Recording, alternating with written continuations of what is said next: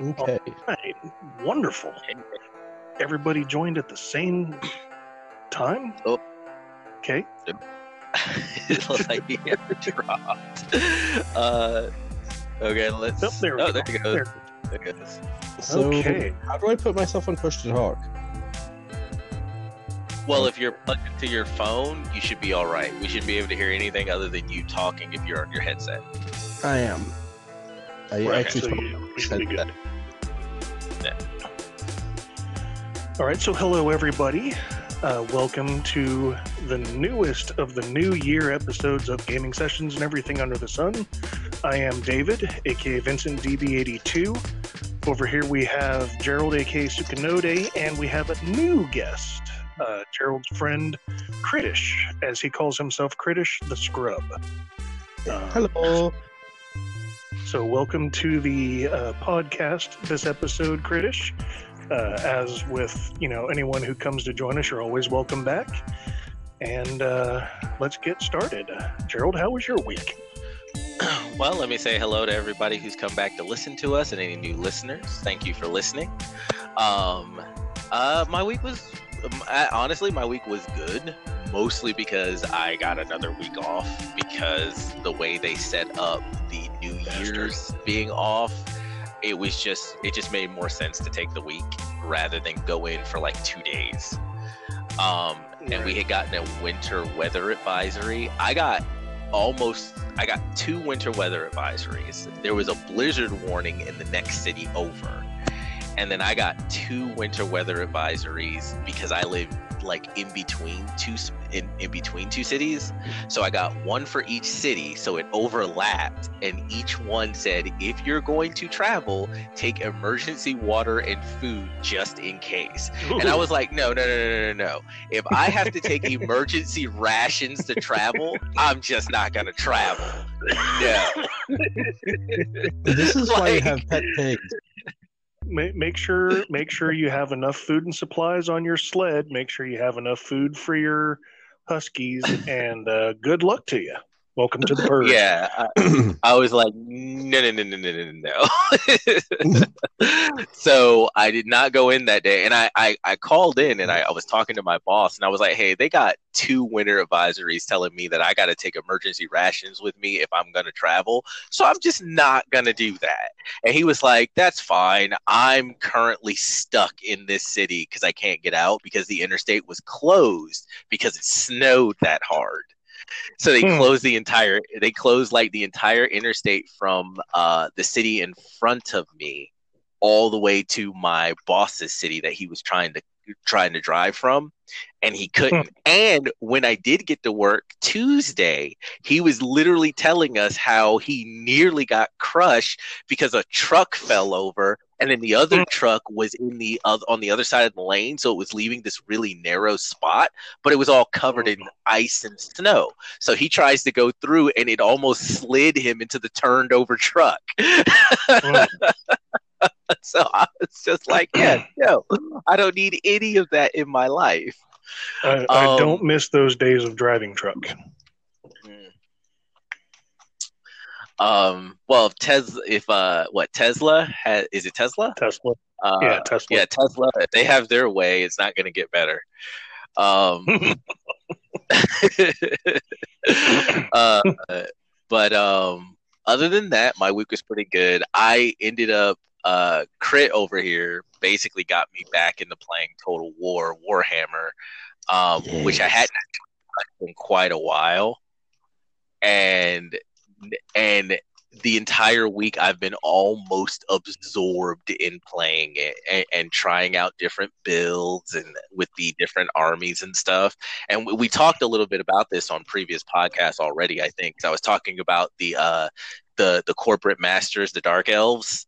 Mm, and the lizard men and all the Um, I- interns. Good morning. well, I didn't talk about the, It is work. but I, I will talk a little bit about the lizard men because I'm playing a single Okay, okay. campaign, of tinkering around with their doom stack. And for people who don't play Total War or just getting into it and don't know what a doom stack is, it is basically a composition of the army that can basically stomp anything else in the game. The lizardmen have the third best Doom stack army in the game, and it's their Stegodon unit. And what a Stegodon is is actually a giant Triceratops with a ballista on its back. Tell her to go potty. Um, and the ballista has absurd range. It has absurd damage. It pierces armor and causes poison. Now, poison isn't like does damage bit by bit. Poison causes a debuff, and the debuff that it causes five different debuffs, but the ones that actually matter are that it it makes you take more missile damage, so the artillery does more damage from that. It lowers your armor, meaning the artillery does more damage from that, and it slows the unit that gets hit by it, that gets affected by it. So it is this entire army that basically kites any other army, and by the time the army gets to it, it's so messed up that these giant triceratops just stomp through whatever's left, causing terror and fear. And fear lowers a unit's loyalty or uh, morale to the point where they break and they'll run away from the battle. And terror is basically, from what Kurt's been telling me, a stun lock because they get so terrified they don't they can't attack.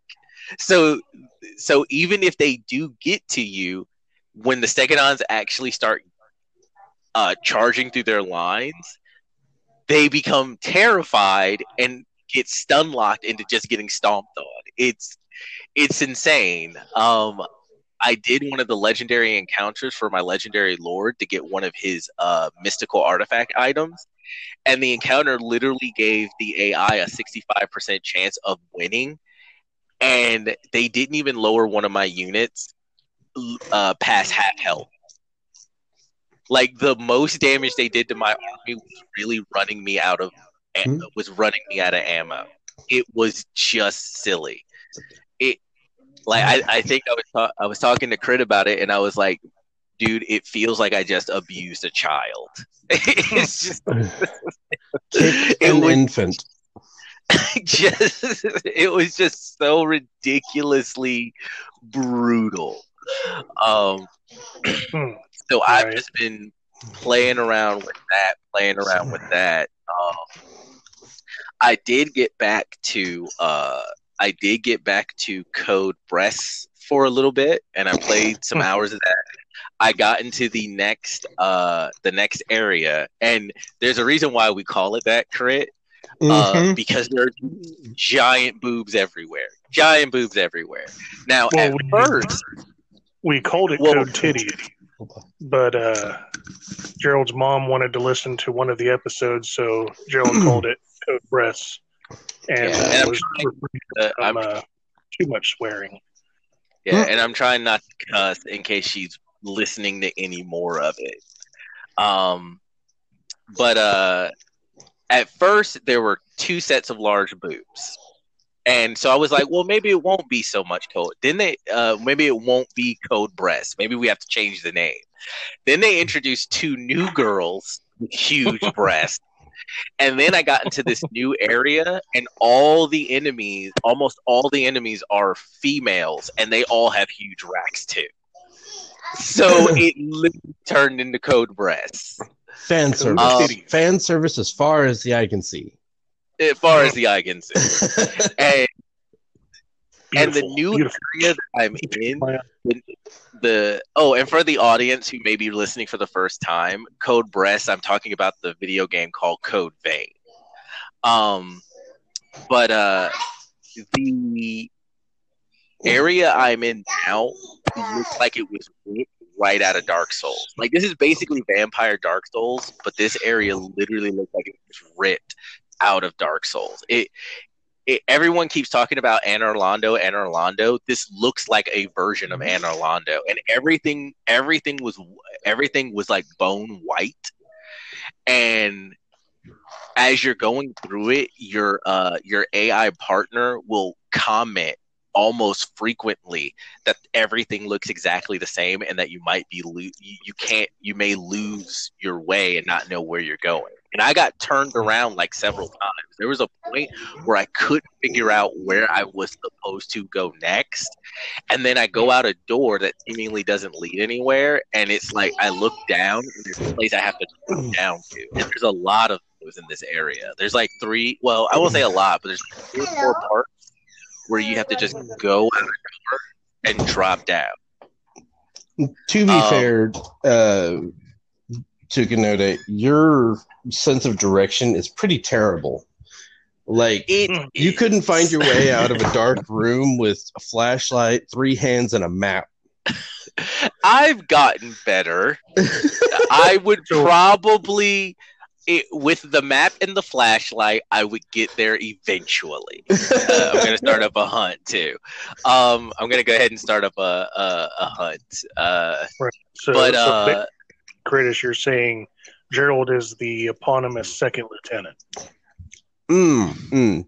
Yes, uh, he he is definitely the second lieutenant who goes. In my experience, and every lance corporal snickers. Uh, that's me for the audience. I am the terminal lance. Uh, I did uh, I, I did five years in Marine Corps. So Gerald's mom, I'm sorry, I'm going to swear. I can't help it. It's genetic. I'm well, third no, generation. I warned her of that.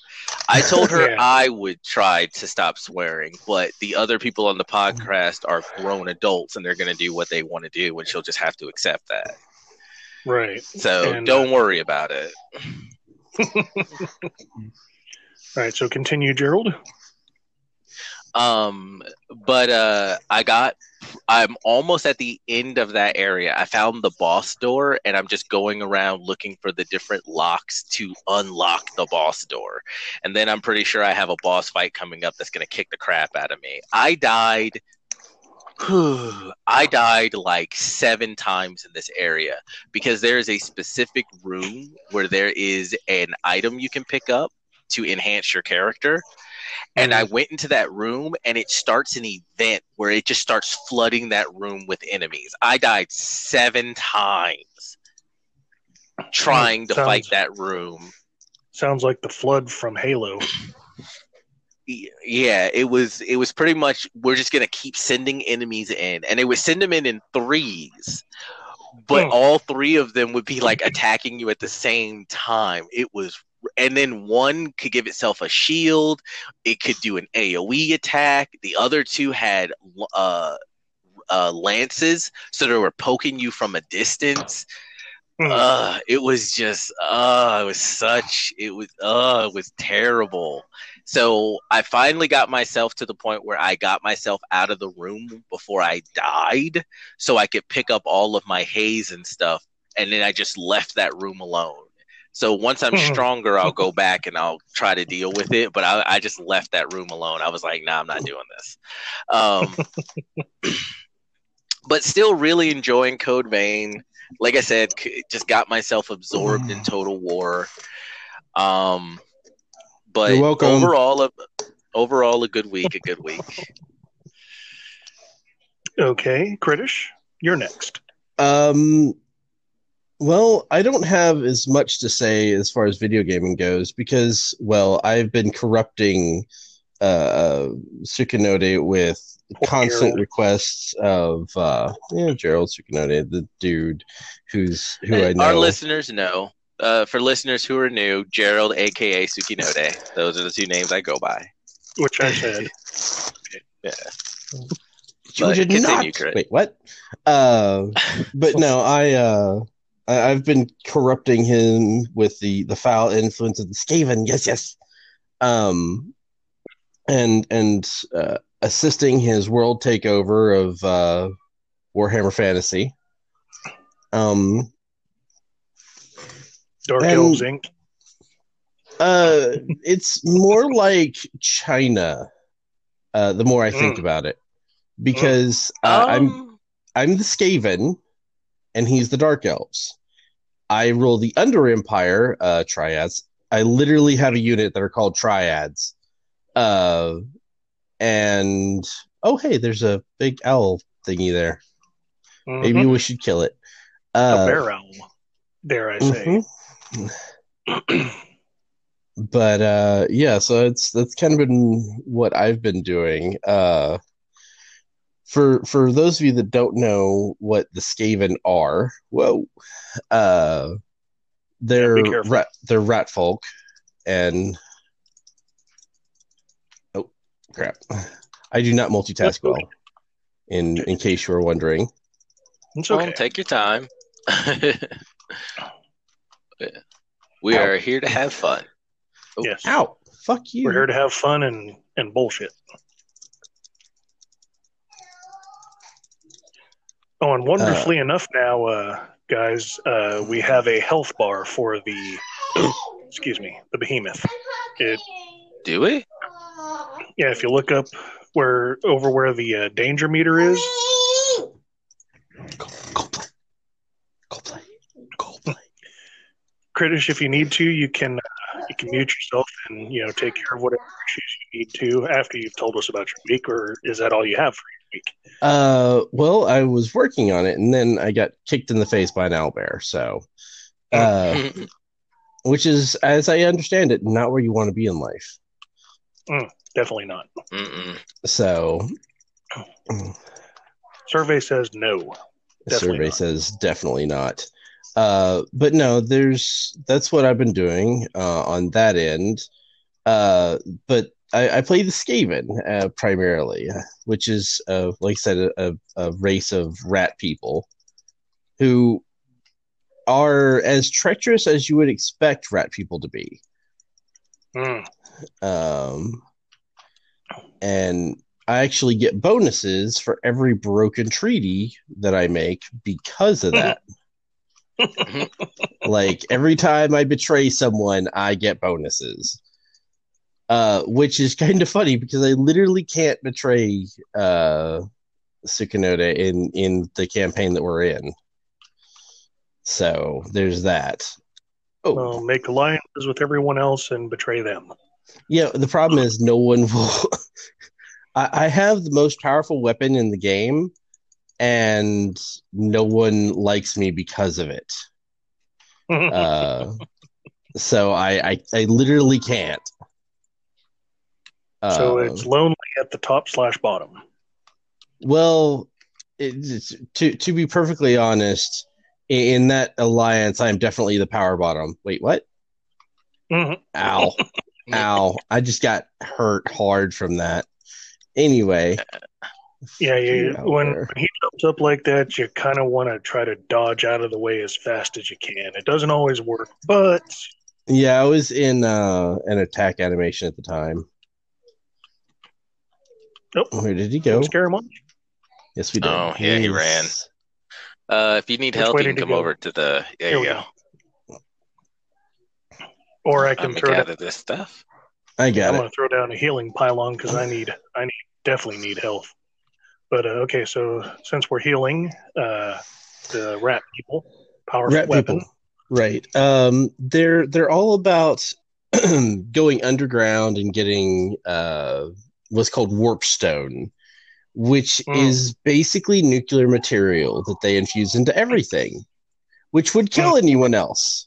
Oh wait, it kills Skaven and droves too. They just don't care because they reproduce like well rats, and they literally have a unit that are called Skaven slaves and Skaven slave slingers which, as you might imagine, are well, they don't sugarcoat it and call them interns. Let's put it that way. Oh. Hi, I found the bad guy. Uh, Hang on, I'm coming. I just had to get some on the stone. Hey, hey, hey, look here. We at Dark Elves Co. understand that slavery is bad, and in no way do we condone or endorse slavery. Okay? Now the interns, on the But- other hand, might, uh, Our interns are valued employees and the lifeblood of our organization. trust me, I know. Why do you think I've been inciting countless Skaven rebellions so that you can hire more uh, Interns. interns? Whoa, crap. That was a big thing. Ow. At Dark Elves Co., we do our best to give back to the community provide jobs, provide opportunities. Hmm. This is what we do. We we we value the elvanity. Okay? L vanity. You value the elvishness of all people. Correct. Uh, and thus we try to promote that. Hmm.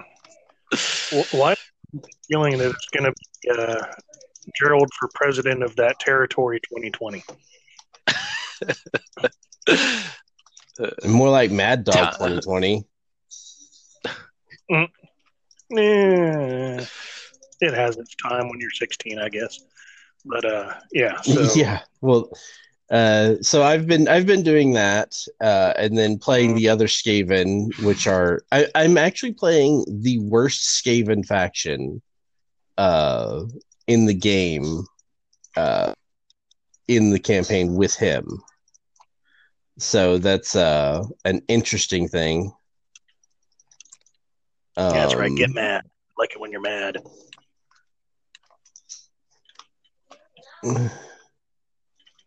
I How do you do so your weapons- damage that, How do you do your weapon special bet uh, thing? Like I have a spear. and Uh, I know how. Go ahead. uh, it should have an icon up next to your health Ah, and stamina I bar. That yeah, Yeah, yeah, that one. there you go. Q. Load that. oh, you fucker. Get back here. So, uh, any anything else for you to uh, tell us about your week there, Crit? Um, been writing. Uh, been writing a lot of bonds. Uh, I'm a bondsman by trade, and uh, that's that's kind of what I do. And yeah, outside of that, it, there's there's not really much. Uh, trying trying to conquer the world, and uh, trying to put make sure that the right people are actually in jail as opposed to you know subjugated. So Hmm. very very very duplicitous in my uh, my real life versus uh, fantasy life. Well, duplicity uh, in game life, pretty much straightforward. Mhm. So I think I'm good to pass it over to you now that I've done made a botch of things. Yeah, it's fine. We get derailed all the time, so that's why we we, we try to keep each other, you know, on track.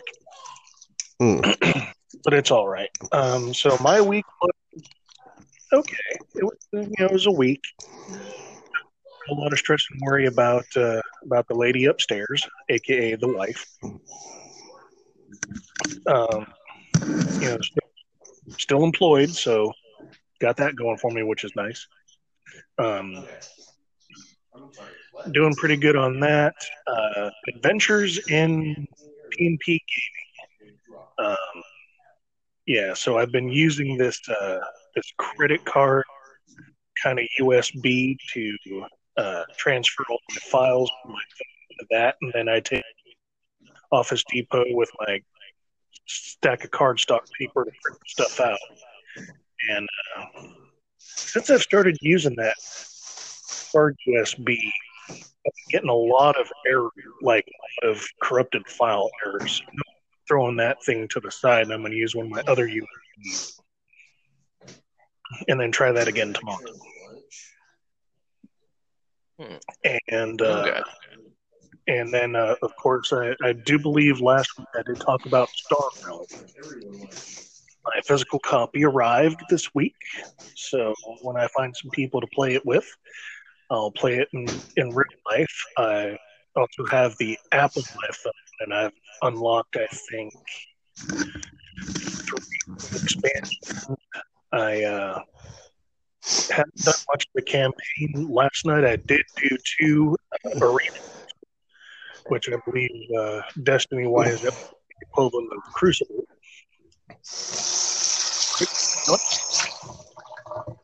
Hello? You gonna Yep, join it? can you? Yeah, sorry. You were cutting out there for a second. Yeah, my bad. Um, but yeah, so I, I won the first one. That was because the uh, the, the dude, the other dude,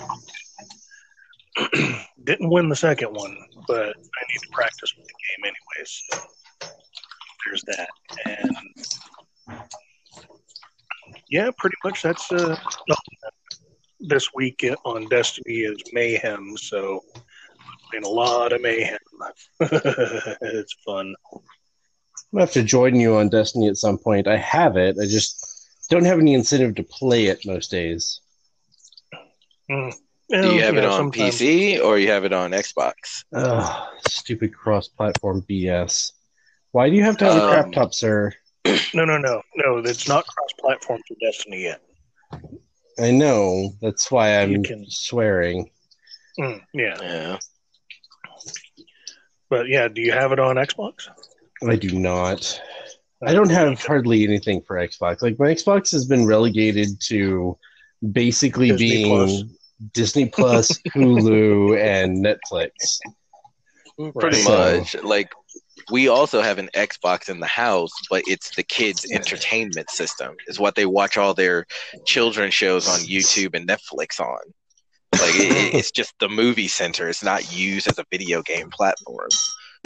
Well, I I do believe that's why they called it the Xbox One because it was supposed to be like the one stop for all your entertainment. But you know, that's neither here nor there. But uh, Crit, uh, you're not going to be able to join us this match, I don't think.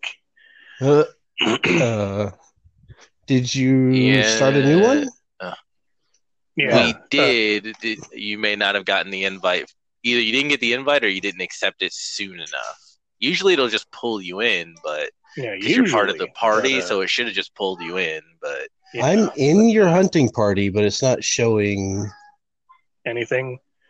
Well, Yeah. you know, uh, Gerald, if you just want to, you know, grab some uh, some collectibles and then drop. Oh, yeah, here we go. Well, you can take your time because I need to uh, throw some stuff in some bowls and heat it up for a pair of little girls that I have running around the house that I, I have to claim by law. Wait, what? all right, we'll go ahead and we'll do this hunt, and then we'll uh, catch back up with you when we get back in town. Then. That's okay, fine. so then on, then on that note, we're gonna take a break and we'll get back into our first topic of the new year, which uh, I know I'm definitely excited about. I'm gonna buy the song as soon as I can find the uh, Frog Leap Studios copy of it, and uh, so everybody hold tight. We will be right back.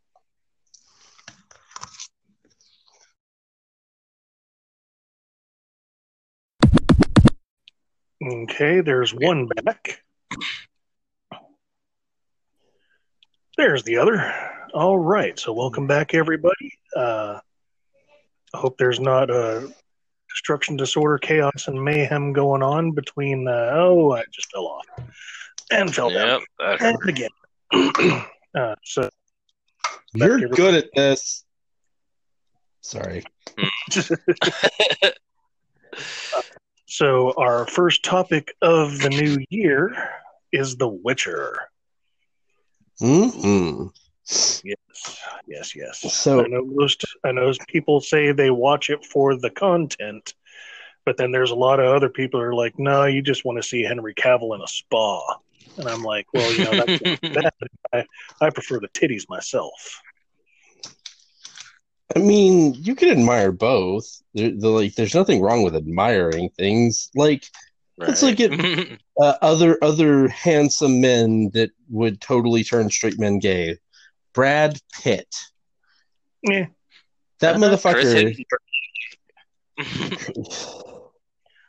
Like there, there have been people on there have been people on set with Chris Hemsworth who have literally said they were uncomfortable because he's too pretty. no, see, there, I was gonna go. I was gonna go that way, or maybe even Ryan Reynolds too.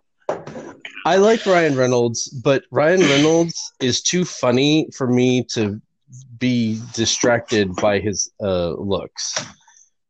Right? He like I would I would be sitting there trying to crack go joke for joke with Ryan Reynolds, dying laughing the entire time and losing miserably. Hmm. Now, if we're going to talk about man crushes, um, mine my number one would have to be uh, Captain Mal himself. Mm, Man. Nathan Fillion. Yes, yes. Uh, if, if we're gonna go with pure talent, Joss Whedon. He's not a handsome man, but motherfucker has built my childhood with his his stories. Yeah, motherfucker could tell a story though, and that's true. Mm. I, I, if we're going by just pure talent, then yeah, I, I, I say he wins out overall as well. Um, with Ryan Reynolds, it's not so much his looks; it's just the guy is just so charismatic. It, it's kind of like in Family Guy when uh, Lois and Peter meet Bill Clinton, and you have the scene of them meeting him, and in the next scene, they're all three of them are in bed, and they just don't understand how that happened. It's kind of like that with Ryan Reynolds. You just wake up next to him naked, and you're just like, "Wow, you can talk a good game." Hats I'm- off to you, good sir. Who Off who- to you, good sir. who else can talk his way into a prostitute's bed and then make her a, a housewife? Like you know the story. You you can't go into a housewife, but he did. Quite Well, oh, well, oh, is that what Ryan Reynolds did? Is that No, what, no, no. I, I don't know. I don't think I. Oh, okay. Well, that's true. That is true. Yeah, I didn't Yeah, even and- think of it that way, but yeah, he did it. I'd seen the first Deadpool, I was like, you know, only Ryan Reynolds could turn a hoe into a housewife. right? Yeah, yeah. just my. Uh, but, That's but- right. Fall over, bitch. Yeah. Hmm. so I mean, like I, they say, never meet your heroes, but I think that Ryan Reynolds would be the one that I could meet and not be disappointed by. Yeah. and, jo- and Joss Whedon and Nathan Fillion. Basically, all of the Canadian actors. Oh, that's hot. Right. So, Yeah. so speaking of Canadian actors, back to Witcher. Uh, there's a Canadian actor on The Witcher. Though that's my that's I- my horrible segue. Uh, Well, see, you got to warn me when you're going to use a horrible segue. I can I can deal with the normal ones. The horrible ones, I need to. I, I break me in softly, sir. Well, I mean, you, I, you I, need to. I would use a geometry pun, but it's too acute. Oh, I hate, See, hate you see, much. see, see what we've come to. see what's happened to us. This is not where I thought we were going. you invite the scrub to you invite the scrub and everything goes shit. What can I say? Anyway, Oh, just wait, just wait. We'll all derail this shit at some point. but no. yeah, Uh, but we, we get back to The Witcher and your uh, unrequited uh, homoerotic uh, man crush. Wait, what?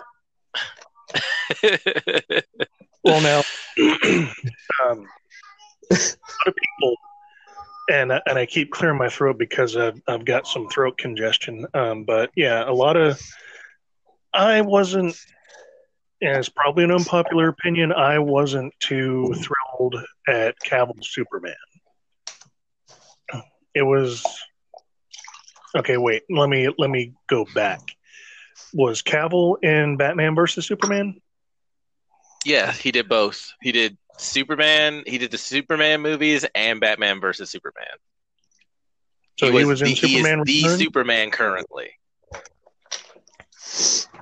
Was he in Superman Returns too? Uh, no, that was a different actor. You're talking about the one from like eight years ago, right? Yeah, yeah. Yeah, that was a completely different actor. Okay, well, okay. So Man of Steel, he was good as Superman in that. I'll give him that. Um, but hands down, and I've not played The Witcher, but hands down, I like I like him so much better as Geralt of Rivia. Hands down. Yeah, he does a really good job as Geralt. Yeah, just because like his favorite utterance is "fuck."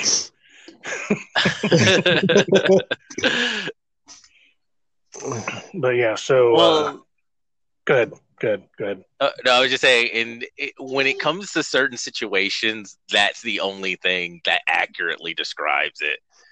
Um, you're just like, uh, and you need a word for it, and that's that. That word accurately describes those kinds of situations. I, I think Um, that it's. I think that he's probably one of the most well-written main characters I've ever seen. But it, having played copious amounts of D and D and other pen and paper games, this is a, the the adventuring party, and he's the sane one. Uh, crit, uh, queue up, queue up. Yeah, How do I do good. so? Uh, Oh, it should there it you. It should give you a I got button to press. Yeah, I'm dumb. Yeah, I, there you I, go. I, there you I go. pulled it up and then didn't do the thing. you're good. You're good. yes, Um, yes, please do the thing. you are not the uh, you're not wrong actually i didn't think of it in those terms but yeah it is an adventuring party and he's the he's the reasonable rational one and everyone else is just irrational over emotional or just downright stupid and he's How just like but Crazy. why though How could you like not draw that comparison? Seriously. I it, it just never occurred to me until you mentioned it. It just it just I was just enjoying the show. It just never occurred to me that this is an adventuring party and maybe because they're not together enough because the the adventuring party is Geralt uh the bar. Uh Jaskier. what's her name? Jaskier, uh, I was yeah, Jaskier and what's her name? The sorceress. Jennifer. Yennefer? I'm forgetting her name. Yennefer. Yeah. That's the adventuring party right now. And Jennifer is a raging nutcase. Um, Jaskier is a fool, and Well, he's the bard, Uh, Gar- so he sings songs and he fucks dudes' wives and has to run. well, right. That's not every bard. That's this bard, That's the and that that's doesn't the bard exonerate archetype. him. Yeah, that is the Uh, bard archetype. Well, I guess I don't know. I, I've never felt that that was the bard archetype. Now, the bards betting everything they can, yes, but normally they try to stay out of trouble when they do it. But then again, maybe that's hmm. the male bard archetype. Like the females will absolutely go around doing the same thing, but usually the bards I've seen or encountered kind of refrain from people's wives or husbands. Uh, but they're Hmm. basically open to everything else. Um, well, right. That's because they don't live life life as vicariously as you know the truly epic bards like Jaskier. well, yeah. And uh, and also, let's not Let- forget that wonderful song. As soon as Frog Leap Studios puts it out on the uh, on the Google Play, I'm I'm buying up that Toss a Coin to Your Witcher because that's going to be my new ringtone. Uh, Toss a coin to your Witcher. Hmm. Which, Ugh. t- eh. to be fair, is probably the best thing he's ever that that that Jaskier has ever done in his No, no, life. it is the best thing. To to, to up to this point, it is the best thing he has ever done. Everything else has bi- has always bitten him in the butt. Uh, how do I fill up a flare? Uh, it's your left trigger, or on your key on your keyboard. I don't know. For me, it's left trigger, and then you just select it. You're fine. We're all here. If you're not good, sir, we are here to fuck them in the face. Whoa! Hello! Oh, almost got burnt. Yeah. Uh, Oh. yeah. Don't stand in lava. Well, duh. M- MMO 101. Don't stand in fire. And uh, always save, constantly save, save even after you've saved. That, that okay. That's video games, but you can't save like that in MMOs. You know this. Quit acting like a scrub. Scrub. Depends on the MMO. It, it actually does depend on the MMO. MMO. Some of them let you. Some of them don't. Some of them are stingy with them saves. hmm Now, uh, the Ah, one thing that Fuck. did throw me off about The Witcher, and it was it was my friend Chewy that actually uh, gave me the best description. Was the way all the timelines just started off kind of separate and then slowly diverged, or uh, Converged. Yeah, converge. Converge, yeah. Yeah. and they just slowly converged and then it was it was finally at the last episode um Geralt finally finds the girl in the woods and it's uh, it was very kind of kind of anticlimactic for me at least now I am wondering if Yennefer is still alive because when uh, the rectoress was like, "Just go ahead and unleash your chaos," and she just burned up like half Burned the forest. fuck. Yeah. and then she like you it it goes back to the rock and she's not there i was like holy shit did she burn herself out like literally I was wondering that too. Actually, I also wondered that, but I assume not, or because they uh, like at this point in the story they'd be killing off one of the main characters. Like well They're George like the R. Martin didn't stupid have that problem George R. R. Martin didn't, but this isn't George R. R. Martin. And I don't think they have the guts to do that with Jennifer because she's too big a part of the story, and they're trying to stay too hot. faithful to it. She's That also an idiot. I guess. Yeah, she's not Well, the brightest. It- like Yeah, she, but- she's smart, but she, she doesn't have street smarts Is Yeah. unreasonable. like, Hi, baby. Yeah, she, she's like, she's irrational and unreasonable a lot. Hmm. And yeah, they give clear reasons why she is that way. The problem is she doesn't really seem to learn from it. She- like right like there was the whole thing where she wants her uterus back and she thought Yeah. capturing a djinn would uh, give that to her Yeah. And it, it like the entire I want to have a child thing. And oh, they stole that fr- that they stole that from me. And then her telling Bullshit. the other Yeah, Oh, I know. I know. I'm getting there. And then she's at the she's back at the tower with the new recruits and she tells them the same thing and she's like, "They take that from you." It's like, "Whoa, whoa, whoa. He told you before the procedure in order to remake it, you have to give something of equal so you will never be able to give life. And she was like, do it. And she gave, she told him to do it. And then And watched him do it. it. Yeah she didn't take any kind of sedative either so she suffered through it Yeah. So for her to then turn around and be like, "No, they took it from me. They stole it from me. They didn't tell. They didn't tell me." It's like you he you were literally looked in the eyes and told exactly how this was gonna go. And I was like, "Yeah, Yennefer's character is a good character. I just don't like her character. Like she Right. is the most ratchet." Irresponsible, irrational character in that show like she is such a like she is such a jerk she's just a jerk and then that makes me that makes me think of the uh, the episode where she's in the stagecoach with the concubine, and she's just like got that pissed off, bored look on her face, and the concubine's trying to chat her up or whatever, and she's like, "I've been doing this shit for thirty fucking years."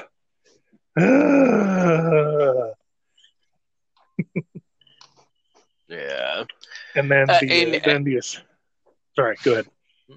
Oh no you're you're you're fine um actually i think you were right i think that was the queen at the time and the reason the assassin was sent was because she was only giving him girls so he was just going to Mhm. kill her take another queen so he could get so he could hopefully get a, a male heir Right. Um, uh, and actually, I thought it was on. And when she tried to uh, basically sacrifice the kid for her own life, I was. I honestly, I I thought that was a good part of the show because so rarely will shows actually show how bad women can be.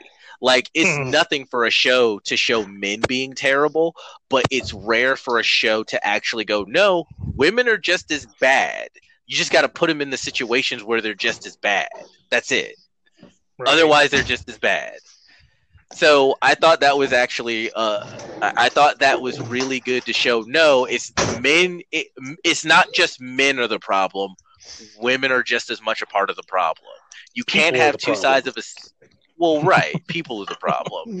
You can't have two sides of a species walking through life for as long as we have and be like, no, it's just one side that's the problem. That's just outright false. Um, and Yennefer is an example of that. The Queen of Cintra was an example of that. Like, And I've got I- something Hey. about your no, no, you're good. I'm dead. I I actually like the queen. The talking about the, the one who uh, tried to the deny the. lioness. Yeah, yeah, the one I- that tried to deny Yeah. the right of I thought Surprise. she was great. A- a- And I She thought was she was stupid. great. And then, uh, yeah, but she was stupid, right? Like, I thought she was great. I liked her too, but she was really stupid when she just was like, I don't care about the law of surprise. right. Like- and she thought that ultimately flipped her over. right. Uh, like the the problem with her throwing the right of surprise and being like that's a man's tradition is after hmm. the first time she saw it happen literally saw it happen in front of her with undeniable proof that it's a thing that you don't try to outwit destiny or outplay it or anything like that. Or She defy been- it. right like at that point it's like oh well i guess it's not a man's tradition i guess it's literally just fate or destiny Yeah. or whatever Yeah. right that's when you you throw your hands in the air and be like okay well it is what it is Yeah, and I, I pointed this out to Ian and David when we were talking about it in the last podcast about how she literally she would literally go through with all the other male traditions because she's literally talking to her daughter about how stupid men are and all their dumb traditions and stuff. But she goes along with those traditions. But when every man in that place is like, law of surprise, can't do nothing about that. That's the time she to try. She decides to put her foot down and be like, "Man's law's got nothing to do with me." It's like you're literally following every other law. This is the one you want to mess with. This it's the law that no one else will mess with that you want to mess with. Okay, that Right. makes sense. And uh, so, um, Kritish, you you probably don't know, and any new listeners who have uh, Mr. Creepy probably don't know, but uh, I listened to a podcast called Red Pill America. I got Gerald to listen to it, you know, just for uh, you know stuff to for us to asked about, and uh, they had a fellow named Andrew Klavan on their show, and I now follow him and uh, I listen to his show. He actually uh, his only episode of this week because he only does four episodes a week. He actually talked about The Witcher and his uh, his take on it was very uh, we'll, we'll say it was nasty towards uh, the queen of the lioness put it that way it was kind of Uh, nasty the Queen of towards her- Cintra. Uh, yeah Cintra yeah the queen of Cintra and Yeah, uh, Cintra. Yeah. because she's very kind of vulgar. He basically was like, yeah, she's really mannish, and like she espouses like all the nasty shit about men. But he was touting the virtues of Yennefer because she wanted to, you know, give up, you know, all the prettiness and all the all the fame and, and glory just so she could have a kid. But uh, I don't know. I think no. Ha- Or she was, oh, sorry. Continue. yeah, I think more she was just bored of all the palace intrigue and just wanted to, you know, and also probably was, and it, and it happened when she uh, chased down the the hot Lenny Kravitz dude. Uh, I can't think of his name, so I just Hit her her first love or whatever. yeah, like she chased him Yeah. down, like, hey, you know, we could, we could still do that thing, and he was all like, nah, no, we can't, Mm. and then left, and then she was like, well, fuck, yeah, which I also thought was really good in the show too. It was nice to see all of these things. It was nice to see where this. Eh, Okay, so the fact that this guy was tooting up Yennefer, talking about oh she'd give up all the glamorous things. That's because she'd already had her fill of it. She'd already Right. gotten what she'd wanted, and then she found get by getting what she wanted. Oh well, that no sucks, and I don't want it anymore. So now I want to have a kid. She was just going from one extreme to the next. She didn't learn anything from it. She didn't realize what the problem was, right? And that's why I thought the Lenny Kravitz scene where he didn't take her back was really good because he's like, No, I was true in my feelings for you. We both messed up. We both spied on each other. I had no idea how that information was going to be used. But when we got to this point, you decided it was easier to run off and just do whatever you wanted rather than try to figure this out. Now, the only reason you're back is because you don't have anything else. right, I, like he, he it was literally he him valuing himself uh because she didn't. She only valued him as an option because she didn't have anything else that she valued. Right, and so i thought that that was actually a really good scene where she just didn't get what she wanted because she was pretty or because she was powerful in that scene the only reason she was there is because that was the only other thing she could think to do. And he just wasn't having it. He was like, that's not what I want out of a relationship. If if Ouch. I am your last option, then I'm not an option. I'm just a convenience. And I don't want to Hmm. be that. Hmm So I thought that that was a really, really good moment.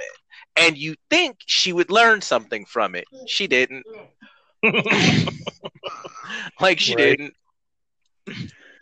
I mean, you know, also at the same time, and this is probably me being a little too much of an idealist, you know, growing up being a half elf hunchback with a busted up jaw, and then once she got pretty, you'd think she could take that with a grain of salt. But, you know, knowing that when she, you know, had access to that power, and, you know, Gerald, as we like to say, absolute power corrupts. Absolutely. Hmm. It tends to in 99% of the humans who get it, yeah.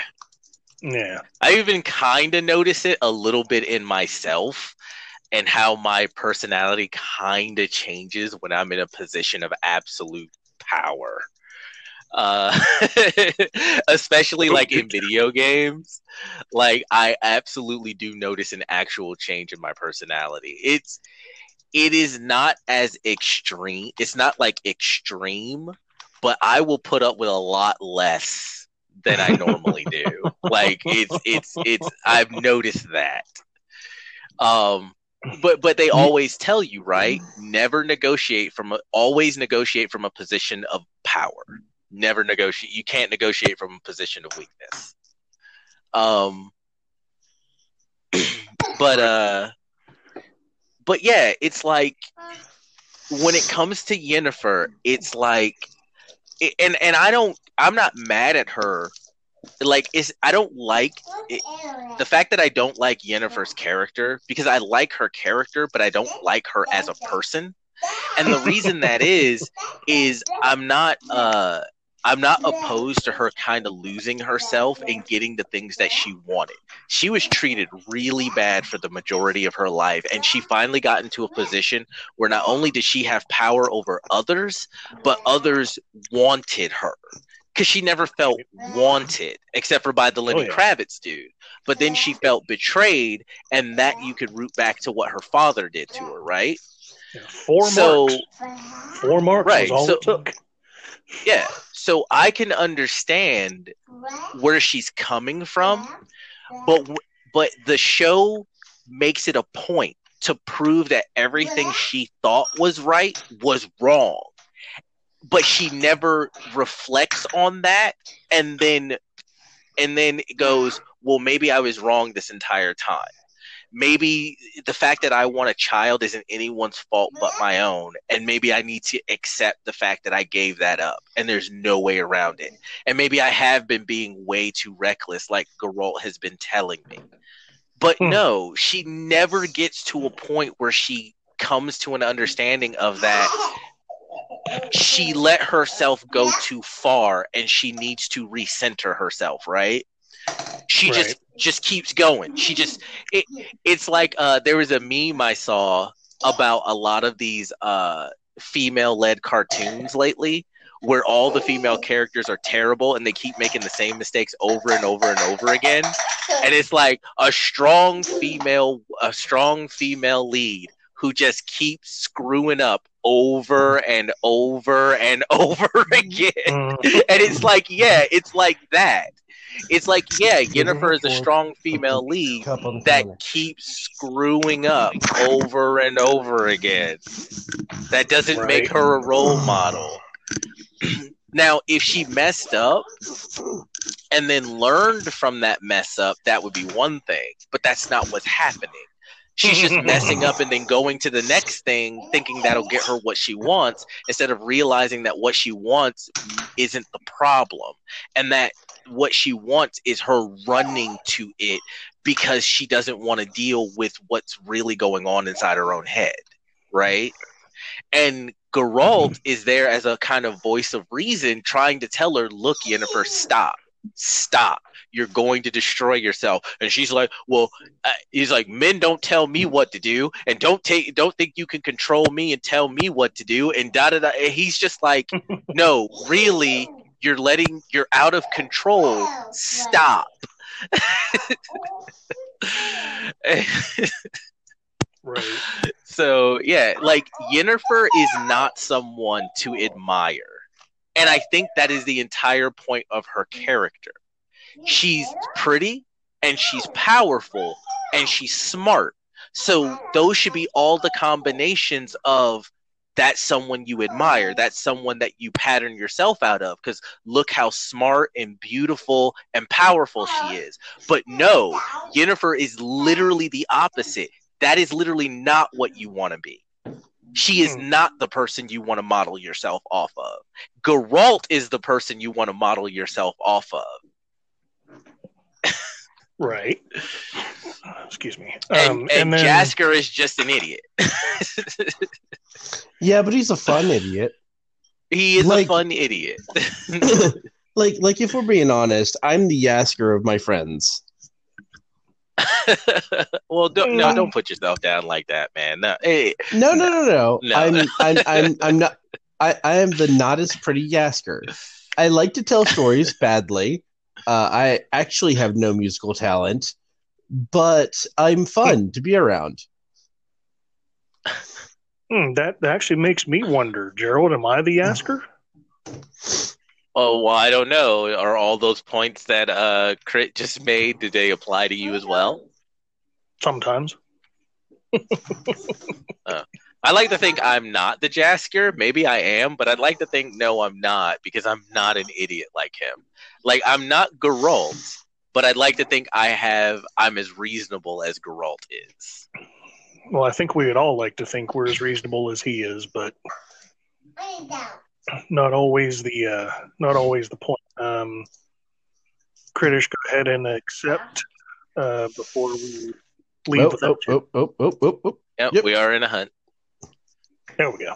But uh, um, but another thing, uh, like, and I'm and I'm trying to think back on this because there was the one up ep the episode with the djinn. Now, I'll admit I was bowls of beers into watching Witcher at that point, and I hadn't even paid attention to the previous episode where Yennefer thought uh, Jaskier was uh, making all the wishes,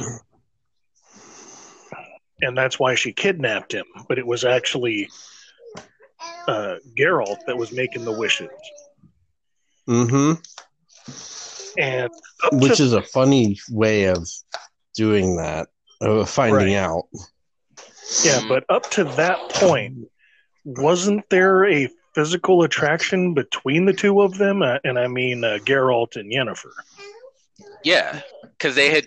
Well, no, this was his first. Uh, it was their first meeting, but yes, there did seem to be some form of chemistry between the two of them.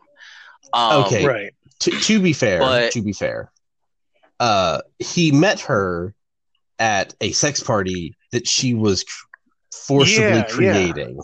Yeah, so I yeah, yeah. mean, Well, can you really say so it's a physical attraction instead of Well- just lust because Wait, of what- situation? Well, no, because remember, Geralt was not affected. It wasn't until she dismissed her enchantment over everyone else and actually focused on him that she was able to affect him. She even mentioned that he was uh, abnormally resistant to her. yeah. So But- his first attraction to her, and remember, he wasn't really giving her the time of day. He was like, "Hey, I need help for my friend," but there was Yeah. an obvious attraction there. But it's Geralt. He he was more interested in getting the job done than than worrying about his libido at the time. Right. Um, True. You know, because he's a reasonable person.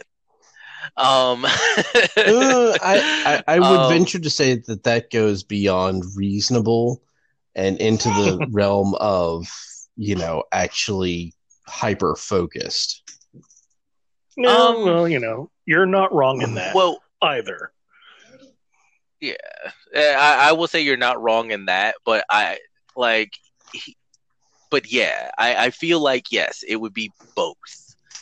Um, Right. So so my thing was and you know like I said I was a, I was a handful of beers in while watching um Ge- uh, Geralt used the last wish to make her attracted to him or to make her fall in love with him. No, uh, basically, uh, and they didn't say exactly what his wish was. They never said exactly what the wish was. Uh, He says he wished for the djinn to be free, which because it, it it's only a it, it's it's only an evil creature when it's bound. Otherwise, the jinns are basically angels, and they return to the higher planes once they're freed. So Hmm. he freed it, but in doing so, he somehow bound his and Yennefer's destinies together. He entwined he entwined Ah, them, sort of like the law of surprise. Yeah. So so that's why he was later in the episodes he was talking about how uh they just keep running into each other, keep running into each other. That was Right. due to the wish, which is part of why she got so mad, which is understandable. This was this is one of the few Hang on, times where uh Sorry, distracted by kids. Hopefully Go. get knocked out. um Yep. this is one of the few times where her anger was justified and I understand what she meant by, well, how do we know the feelings we feel for each other mean anything, or if it's just the effects of the wish trying to keep us together and keep our paths going in the same direction. And that was just the wish, that was the best way the wish knew to do that, right? Mm, So, uh, I understand her anger there, but I do, he didn't mean for it to happen that way, and there's still no evidence saying that his wish is specifically affecting that, right? right. Um, we just they just think that that's what's going on, and so the audience is led to think that's what's going on. Um, I think the attraction actually. Go ahead. Yeah, I was going to say that was a that was a question I had had about that because it seemed like I because like yeah I could I could understand her being pissed off about that I really could Yeah. and then yeah but yeah go ahead continue Well, no, that that's the long and short of it. We don't actually know at this point. Uh, them being together may even be a symptom of the law of surprise. that overarching all encompassing fingers in every pie law of surprise kind of like the Force. I- if one, I am Yeah, I, I'm pretty sure that it's not just it's not actually called the law of surprise. That that's just what it came to be known as. But I'm almost positive I will find out later that that's actually not what it's called. right? And of course, we'll have to wait until 2021 to find out. Yeah, that's too bad. Yeah, It, and that's really really too bad. as uh, like, thanks Netflix, you give us a friggin' awesome show. We get thanks. Yeah, it's like eh, they they like they hit this one out of the park, and then we get a year to not be able to do anything. Yeah, so I have to find something else to talk about. But you know, we will do what we will do. Um, But Yeah. yeah, so like the whole the whole thing that that threw me off until, and if I've already said this, I apologize. Um, Mhm. But the whole thing that threw me off was how everything seemed on. Like I'd even asked you when we both started watching, I was like, different times. Yeah, it was certainly an interesting way to structure the show. Well, I understand why they did it. It was absolutely for the character, uh, the Character uh, character development. Um, plus the fact that Yennefer and Geralt have been around for much longer than Ciri. Apparently, it was one of the things that a lot of people apparently were angry about. Is that Ciri didn't just start in her grown-up adult badass uh, phase. Instead, they Hmm. pulled her all the way back to her being a child, which I don't think is a which I do not think is a bad thing. And I feel like the show might have suffered for it if they had started with Ciri as an adult. Because if I if if uh from what I do know of The Witcher, I haven't played the game and I haven't read the books, but what from what little I know of The Witcher, Ciri and Geralt don't spend a lot of time together once she becomes an adult and is self-sufficient. Once she becomes a witcher herself and goes off on hunts, they don't actually spend a lot of time together. So she's off by herself a lot of the time. So you need to be able to uh they wanted to grow this character and it gives them more of a show to make, right? Because Right. if you get into the habit of this show could very easily have been monster of the day. Like what's the Hmm. monster of the episode? And I feel like if they had started off with adult Ciri, that's what it would have been. What monster is she killing this time? And that would have been all the show was. This way, they make it more about the characters, and I like that. I Yeah, don't think yeah, it detracts definitely. from anything. Um, and it gives, and I feel like it'll give us more of a. If the writers continue to do as good a job as they're doing, I feel like when we do get to adult Ciri, it'll be that much more impactful, and it'll be that much better. right. Um, yeah. Uh, the only thing I didn't like Take didn't really like from her. is Willow, that, eat your damn uh, food. Eat your when. Not they waited all the It's way time, to the time. last Play episode for Ciri and uh Geralt to meet. Geralt. That's what Yeah. I that's what I hated. I was I would I really wanted them to do it like in the middle of the series so we could get more interaction between Ciri and Geralt. Um cuz a lot of what some people have been saying is that 12-year-old Ciri was un was just an uninteresting character and her arc was the weakest because she didn't really have much to do except run around, which is why I'd hoped in the middle of this season they would have met and we would have gotten more character out of Ciri. Right. Um, Yeah. Well, I mean, you know, uh, uninteresting character aside, you know, seeing her have to Cintra because of the Niflheim, or yeah, what, whatever their fucking name is, uh, and then seeing her have to, you know, essentially just strike out on her own to stay safe. Then she comes across the I guess he's a young dark elf. Um, okay, great. Hmm? Uh, he needs shark shock orbs, so I'll set us up for uh, a shock patrol. Continue. Yeah. Yeah, but so the the one the I'm i I'm gonna call him a dark elf because he had elf ears and he was black. So you know, call me racist if you want. I'm just saying that's what he looked like to me. And uh, so she meets, you know, they meet, and he helps her out of a couple sticky situations. Then they get to the woods, and you know, I'm kind of like you. When the hell are her and Geralt gonna meet? And you know, she they get to these woods where you know they have those wood elves. I'm like, oh, if she drinks the water and she keeps drinking, she's gonna forget. How the hell are they gonna meet? And then Yeah. and then at that point, uh, Mousesack, which I referred to him as Ballsack in our chat, Uh, I don't see just- either of you two here. We're about. I'm about to get in now. Okay. I was having a Yeah. panic attack. You're still in the lobby, right? Yeah. Also, why do you have a Fu Manchu looking beard goatee thing in this? Uh, That was one of the uh, facial hair options, and that was the one that I thought was the best out of the options. Even over clean shaven, which also didn't appeal to me. well, like like for me, I've got the fancy mustache and goatee. In real life, I Mhm. have the goatee and mustache connection thing, and they didn't have that option, so I just took the fancy mustache and goatee.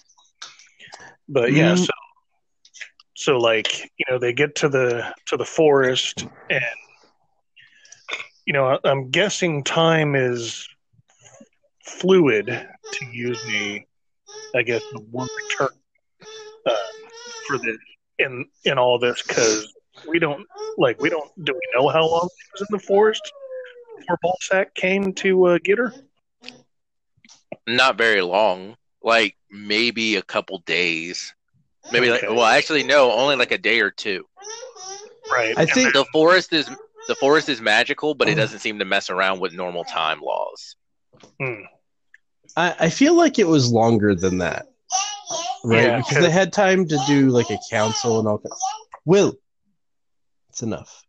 Sorry. Yeah, Random 'cause- dad attack. Yeah, but it Yeah, couldn't it's- have been more than a week. Well, it was, well, you know, long enough that the the wood elf queen took a liking to Jerry. Yeah, I but she think- took a liking to her in like their first meeting. I, I, I Mm. think she's less wood elf, more Amazon. Yeah, they they Amazon. I, I thought Amazons when I saw it too. well, I mean, they're they're elves though, is the thing. So No, Oh, they're not. No, she they're wasn't.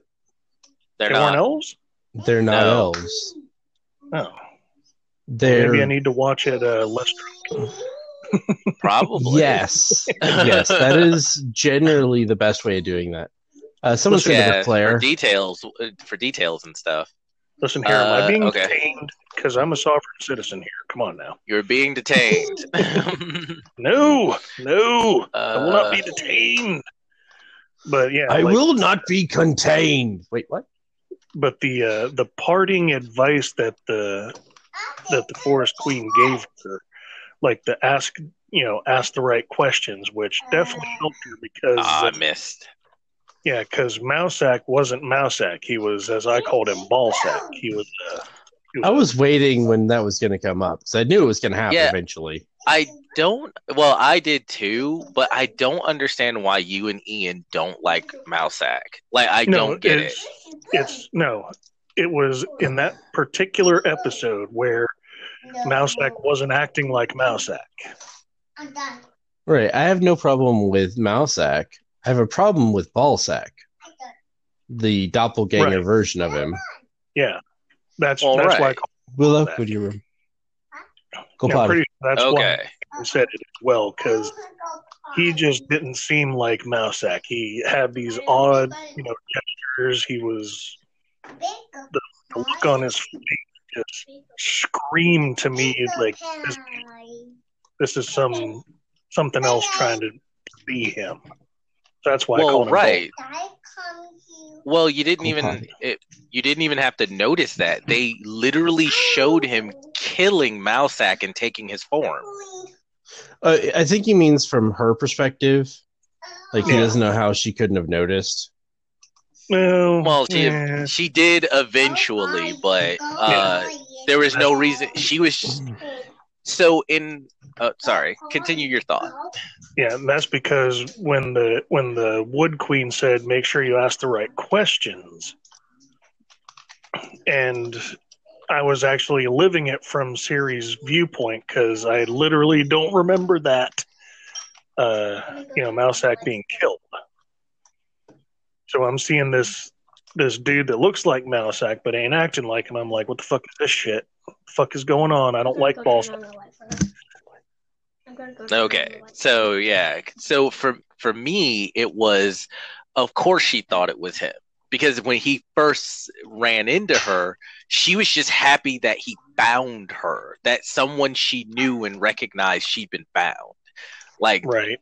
she was just happy about that. So of course she didn't at first notice anything was wrong. The audience knows it's not him because they showed us him uh, Mousesack being killed and his form being taken by the doppelganger. Right. Um, and that was just the extra added. Uh, that was the extra added Everybody uh, tension of we know, but they don't. Can you not hear me?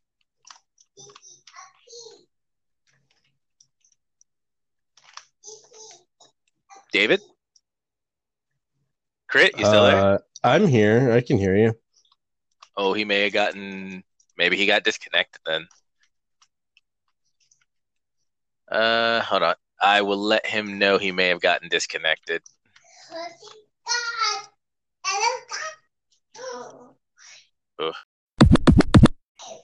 So it started. It, it got wonky at about 48 minutes.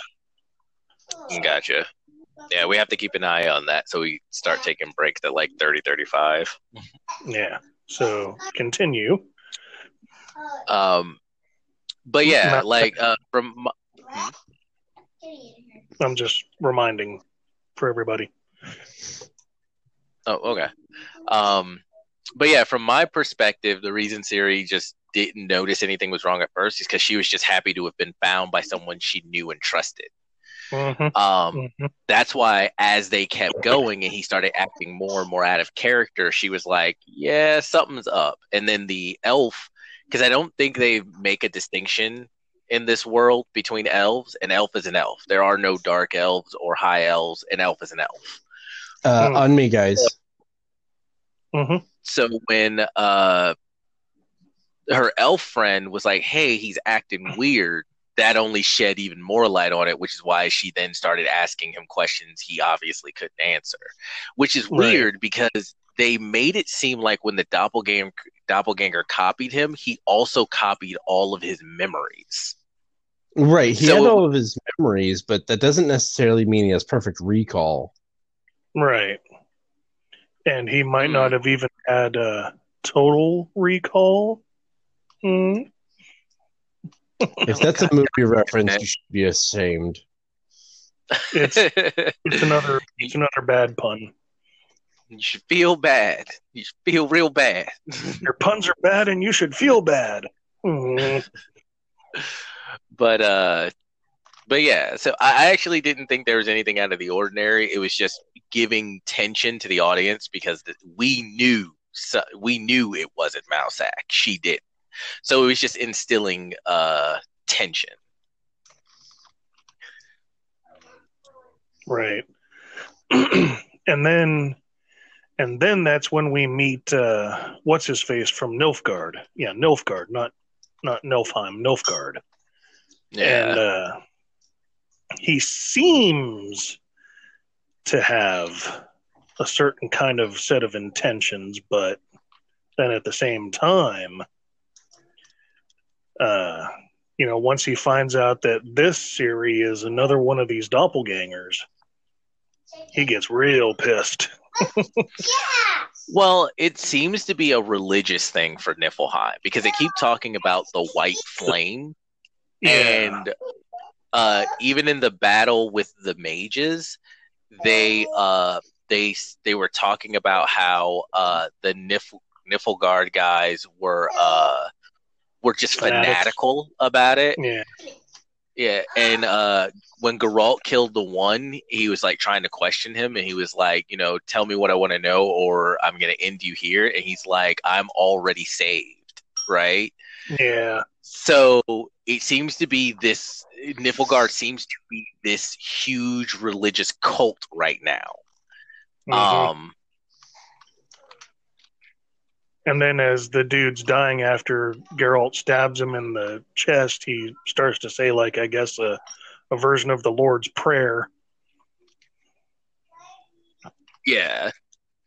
Um, also, what I thought was kind of interesting is the the the main guy, uh, the the leader, when he first captures Ciri, he uh he's riding off with her and she screams You know what to do. and she causes like the sonic Yeah. scream Go do what you're supposed to. she does it like two or three more times and she knocks over that like monument or tall rock spire he looks genuinely terrified um and they always keep talking about you didn't tell me what she was. They always refer to Ciri like you didn't tell us what she was. You didn't tell me what she was. So Right. it keeps making me wonder that Ciri is just this powerful being. She seems to be an actual character in some kind of like legend or something. Like she seems to be Mhm. She seems to actually be something that affects the entirety of the world because the way they talk about it is that by getting a hold of her and taking her to where she's supposed to be, which is what they say, that they will thus save the entire world or some stuff like or something like that. Right, and then there's that scene after she steals either Clip or Clop, and the uh, other Cintrans show up. Is that what you're referring to? Uh the the boys that she was she used to play like uh knuckles with basically. Yeah, Uh yeah, the dice game she was playing with. Yeah. yeah. Um And then they like start, you know, they throw her down, and she keeps she keeps trying to get up, and he keeps throwing her down. Then all of a sudden she screams, and then everything goes black. And then that's when the uh, the chick that looks like Xena Warrior Princess shows up again and takes her back to her uh, to her hut. And then it shows like top down, and it looks like a it almost looks like a cross from where she had passed out. And like everything is everything all the grass is flattened, all the dudes are like in trees, broken in half. The horse is dead. yeah. Everything got blasted away, yeah. Yeah.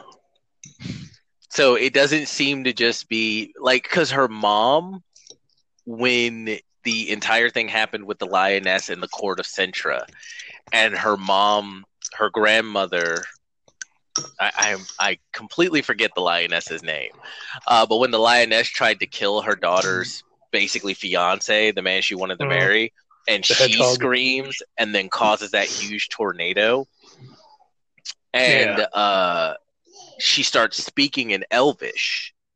Um, and they talk about how in the stories, uh, elves used ancient elven magics, and when humans first showed up, the elves taught humans how to use magic so that they could better survive, and then the humans Mhm. turned on them and you know uh, killed them and basically killed them all, and that's a Or running drove thing. them away.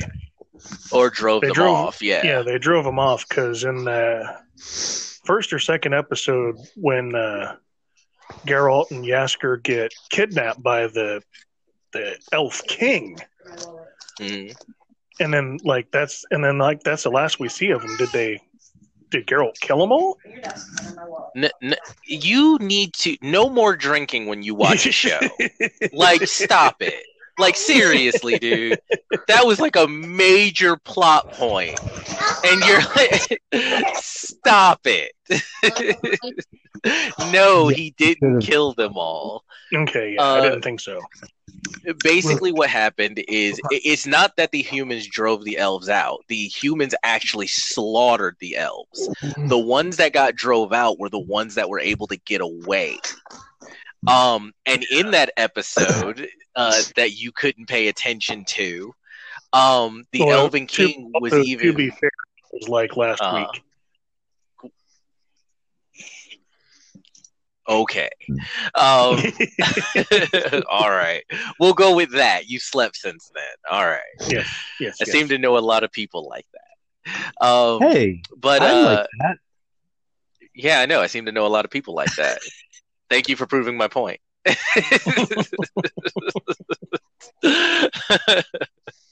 but uh, um, basically, what happened in the episode is the Elven King was he's not even an Elven King. He he was never royalty. He was actually uh he I think he was of noble birth, but he was never royalty. The reason he became king is because he led an uprising, uh, a, a slave uprising, and broke free. So all the elves that broke out with him named him king. And even um Ciri's uh even Ciri's elf companion uh the elf boy that she was traveling with even he talks Mhm. about how the humans had huge pits where they were just throwing the bodies of, of of elven men, women, and children into it after they killed them, and how they were going around murdering elven babies right out of cradles and things like that. It wasn't that they Mm. the humans drove them out; the humans literally tried to eradicate them. And I remember And- when they were in the forest and Ciri had actually told him who she was, and he he was like, "What the fuck?" Right. Because her grandmother was a part of that. Like Hmm. Ciri was under the impression because like humans tend to do, the propaganda was that the elves were doing bad things and they were just fighting against that. But what actually was happening is that even her own even her own grandmother had been part of that slaughter. The elves never attacked humans, humans attacked the elves as far as the show recounts it Right. so what happened in that episode is uh, one of the things that was said because the Elven King was going to kill Geralt, but the Sylvan that Geralt decided he wasn't going to kill told yeah, the him, one "Hey, that looked like uh, kind of like a minotaur. Centaur. Yeah, no, he wasn't a Syn- he was a Sylvan. He was a Right, but uh, He looked. He had like a bull's head. No, he didn't. It, it, it- that's what I'm trying to get. uh that's what I'm trying to say. He was uh, not a minotaur or a centaur or anything like that. He was a uh, he was a satyr. Oh, I I meant to say satyr. Uh, yeah. he was a satyr. Um, and he told the Elven Hmm. King, "Hey, he could have killed me, but he didn't." And when the Elven King is like, uh, and they they talk at length about, uh, and they talk at the Elven King talks at length with Geralt, and Geralt is like, "Why don't you move to somewhere else, grow strong again?" And the other Elven girl is like, "No, we need to stay and fight." And he's like, "Well, you can't. You'll all be killed." If when you if you if you do the things that you're currently doing, you prove all the humans right in what they think of you. But if you go and and find a safe place for your people to go strong again, then you're you're who you used to be. You're better than who you used to be, and they have to accept that. And part of that conversation was, well, they you know they uh they persecute you. How do you deal with it? And he's like, I've learned to live with them. You can too.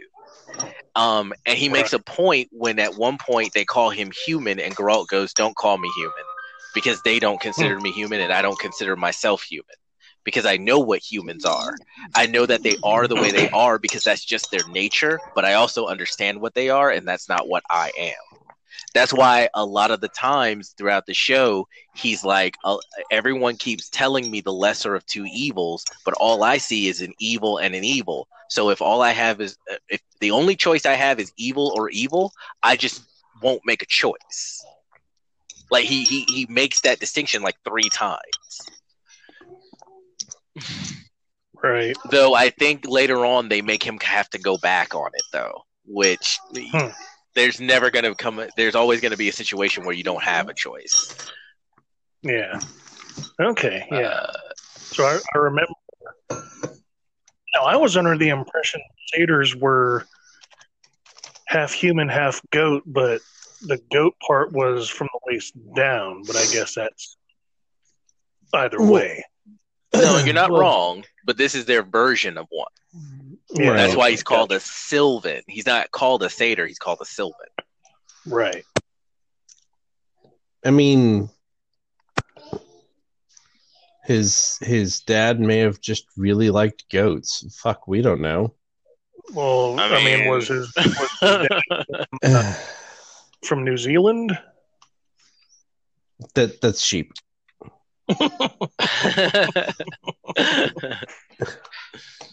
Weren't But, we you talking know- about that at one point in time? like we said something. We were talking about somebody harassing livestock, and I was like, context. I forget now what that was. but uh, you know that that when you you talking about uh, Ciri as an adult, I actually wanted to uh, bring this up because when Geralt was talking to the lioness, he had mentioned that the place that made witchers no longer existed. So, how does she become a witcher? Um, We don't know yet. I haven't read the Yeah. book, so I don't know, and I haven't played the game, so I don't know. But we don't know yet. Right. So that'll Um, be something. That'll be something we have to wait a year for, I guess. Yeah. And it might be that she's not made into a witcher because she's basically a mutant in and of herself. Because they call supernatural creatures mutants. So because of her power, she may already be a mutant herself. So all Yeah. it is is that she she's a witcher because Dr- Geralt trained her to be a witcher. She hasn't gone through like she may not have gone through the magical transformation that makes witchers what they are. hmm Could be.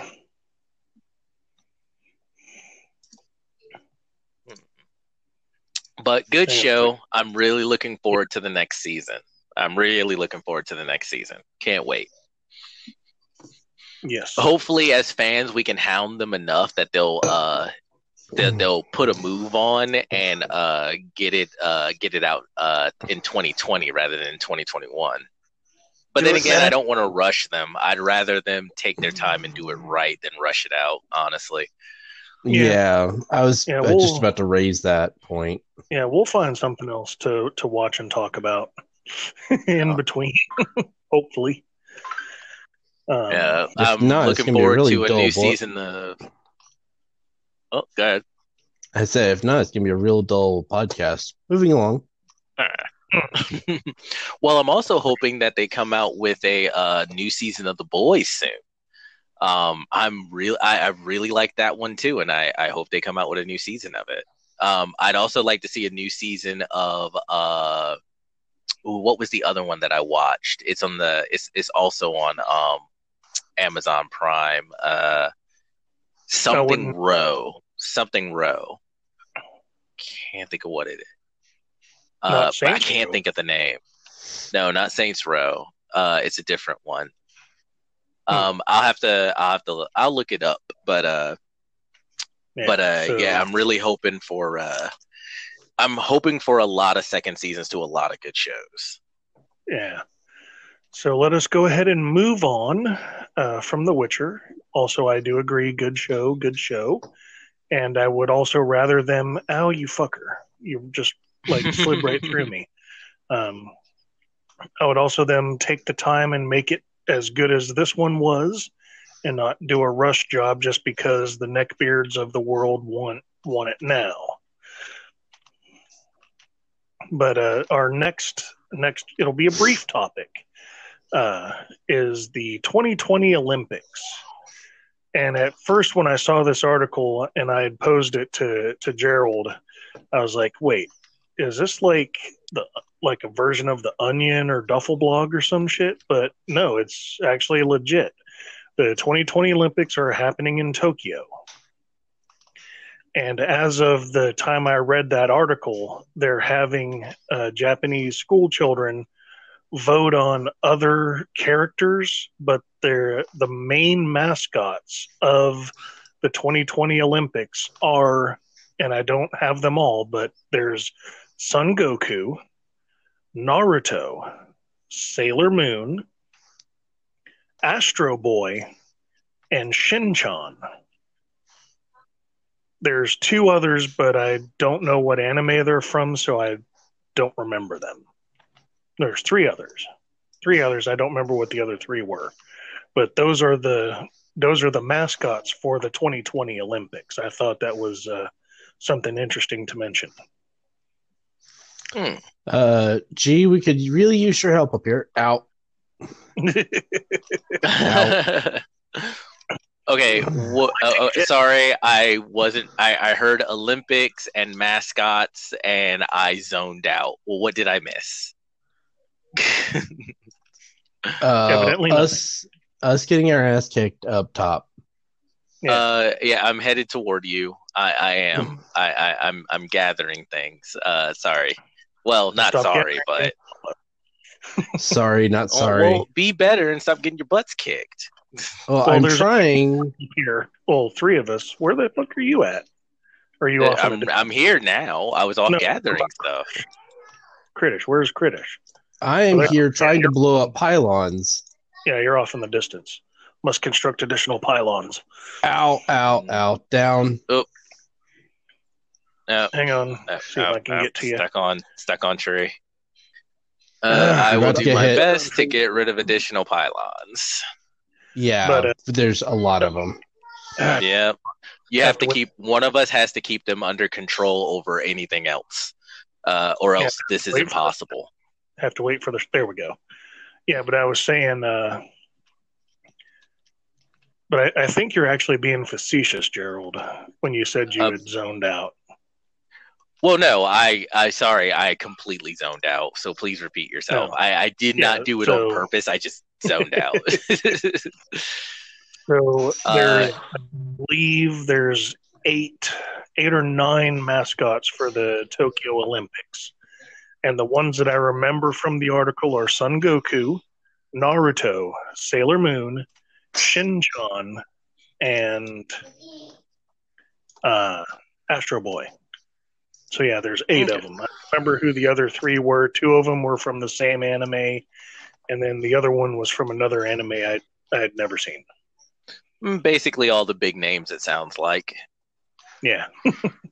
Yeah, that makes sense. If they're gonna do, if they're gonna do uh, a theme like, if they're gonna do a theme, that makes sense. Yeah, but then also at the same time, do they really want a mascot that's like a super, super strong, but was dropped on his head as a young Saiyan?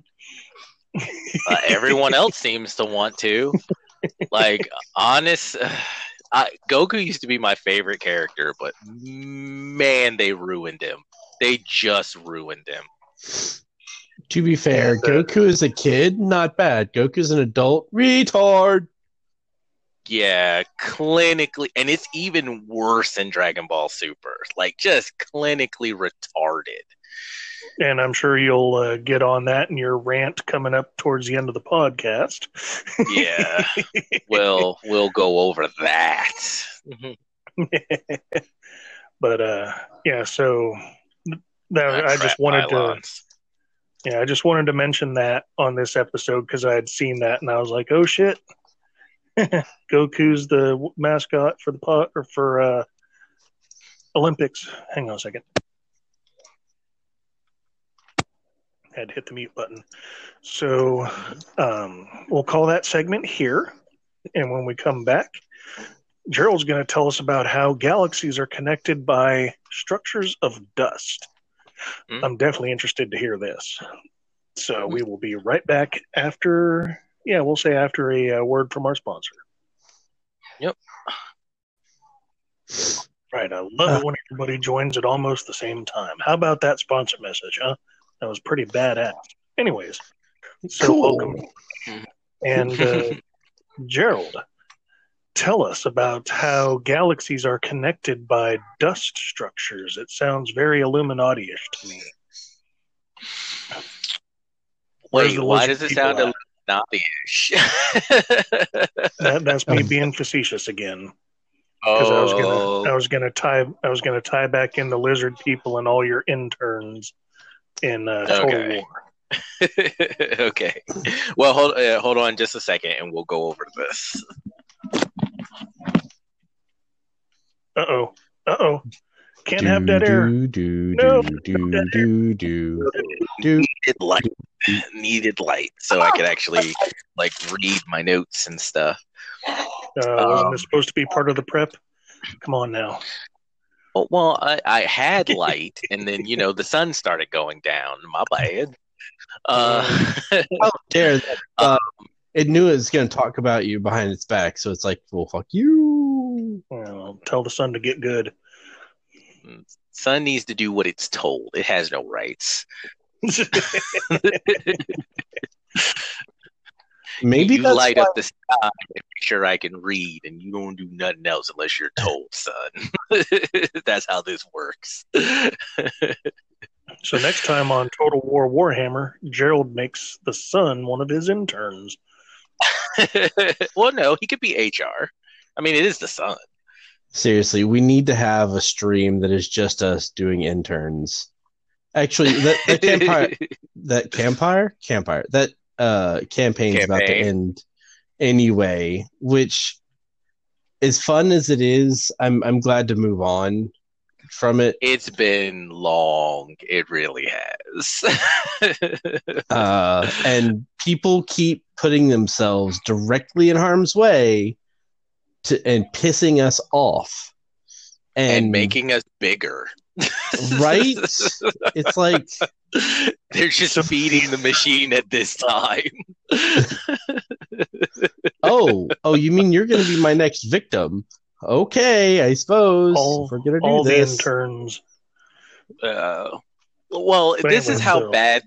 Th- this is how overfed we've gotten in this campaign. Hmm. I we we together control uh, a quarter of the entire map. Period. and the and map we're working is on- huge. Yeah, the map is huge. We control a quarter of it. It's Would it's, everyone basi- That- agree on how bigly the map is? it's basically uh North America and North America, South America, and Europe, and uh instead of Africa, you have uh Arabia. Hmm. yeah. So basically, you're going to build the walls and make them pay for it. Gotcha. Oh, we already Uh, built the walls and they already paid for it. Unlike Trump, when I say something's going to happen, it happens. to, to to be completely and it clear doesn't here- happen like a year later. It happens like within months. to, to be completely clear here, uh, the the the what we have done isn't build a wall. We have built a wall made out of warriors, and now they have to try to get past them. And if they don't, they get free internships. no, Free internships for everyone. Woohoo! like Emphasis um, on free. so understand that it is very hard to maintain multiple armies in that game without Mhm. serious income. I have 11 armies on that map. By, I have more armies than most nations have settlements. Hmm.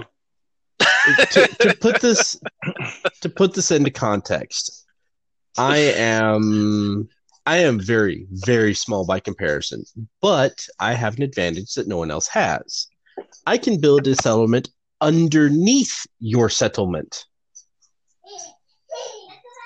so i can build you have your settlement above ground and i build an Mhm. undercity that if I'll go, if you're an enemy, you never know about. If you're an ally, you know about, and then you're like, now I have to deal with Skaven's uprisings, you asshole. Hmm. But you know, it's okay because that's a source of free interns. Duh. Uh, it is. As long as you have something there to to handle it. And the Right. auto resolver, the auto resolver hates the Skaven. Cannot stand the Skaven. Uh, so it's really easy to auto resolve against Skaven armies. Uh, on the flip side, I have to fight more battles than he does because I know my army comp. I know my army comp can win, but the auto resolver doesn't seem to understand that. Mm. I Uh, see how it is, Gerald. Putting your uh, your associate company to to hard work. Uh, Well, to be it- fair, it's it's a mutual partnership. Well, i- I'm the face of the company. I'm the guy going out, uh, making deals, taking clients out to dinner or to strip clubs, depending on their tastes. Um, I'm whining and dining and bringing in clients. He's the one making sure that there's enough property for us to build offices for the interns. He he is he's the behind the scenes guy who is making sure that when I go that company stock is up by 20 points. We should you know get into that. He make he he softens that up so i can make that deal happen and then Right. if we get a rival company who's like hey uh we're gonna buy out your uh we're gonna buy out your shareholders on this portion of your uh assets and you know take that then i go as the face of the company I've literally got six people who are telling you that's not going to happen. Like these these are my lawyers. Let's have a talk. Well, see, the, the the other the other thing that he doesn't like to to mention is uh, my undercity contacts triads uh, have a tendency to make unwanted approaches disappear. So, Hmm. Yeah, they don't really bother us all that often. Um, Okay, so uh, Kritish, if you're if you have some time after we finish this, we'll do a behind the scenes where we can all just make corporate riffs on Total War. But let's go ahead and uh, continue on with uh, galaxies and dust. yes. Yeah. Well, basically, what's going on, and this might actually be a short segment, uh, but basically, what's going on is that scientists have been noticing that galaxies have been moving kind of in sync with each other in certain odd ways. Um, Right. And galaxies do tend to gravitation, if they're close enough to each other, they have a gravitational effect on each other. Well, what they were noticing is that the way they were moving was in a structured way, as if they were tethered to something. Something was tethered to both sides. Mhm. So what they found um, is that they found large, dim structures of hydrogen gas and dark matter that take the form of filaments, sheets, or knots that link galaxies together. And there are these like huge superstructures, and they literally deemed it a cosmic web, which, Hmm. uh, you know, Marvel cosmic multiverse confirmed. Just saying. or or the uh, the branches of Yggdrasil. Well, that too. Actually, that actually, yeah, that makes actually a lot of sense as well. Now, what they've noticed is that this could prove that cosmological principle that uh, that the cosmological principle is wrong because that states that the universe is basically uniform and homogeneous. So this might actually prove that wrong.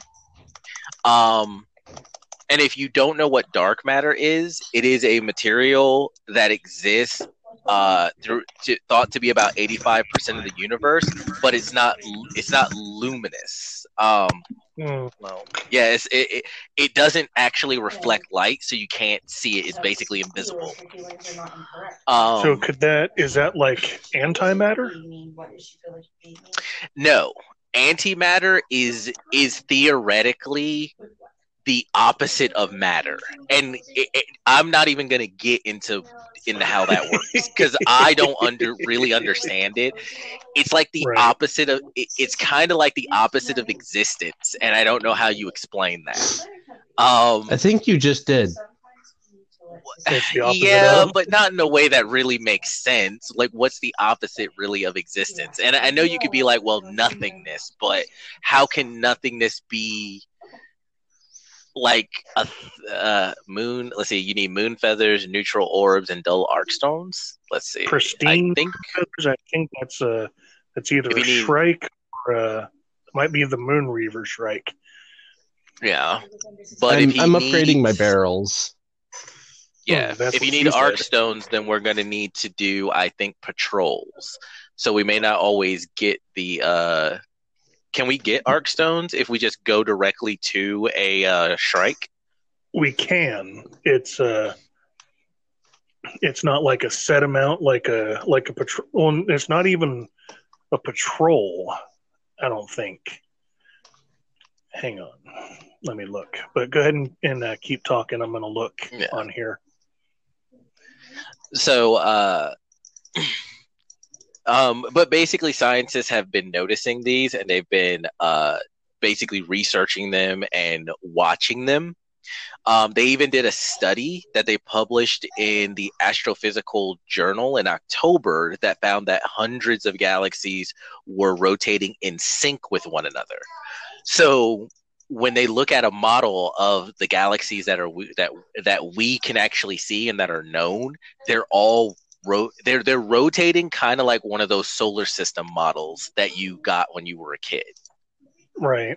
Um, so I just thought that it was really interesting. Uh, I just thought that was really interesting that they found these, that they've noticed these things, and they're not exactly sure how the interaction is going, and they're still looking into it. To uh, and they're still looking into it, but Mhm. and the fact that it might prove a common scientific rule might actually be wrong.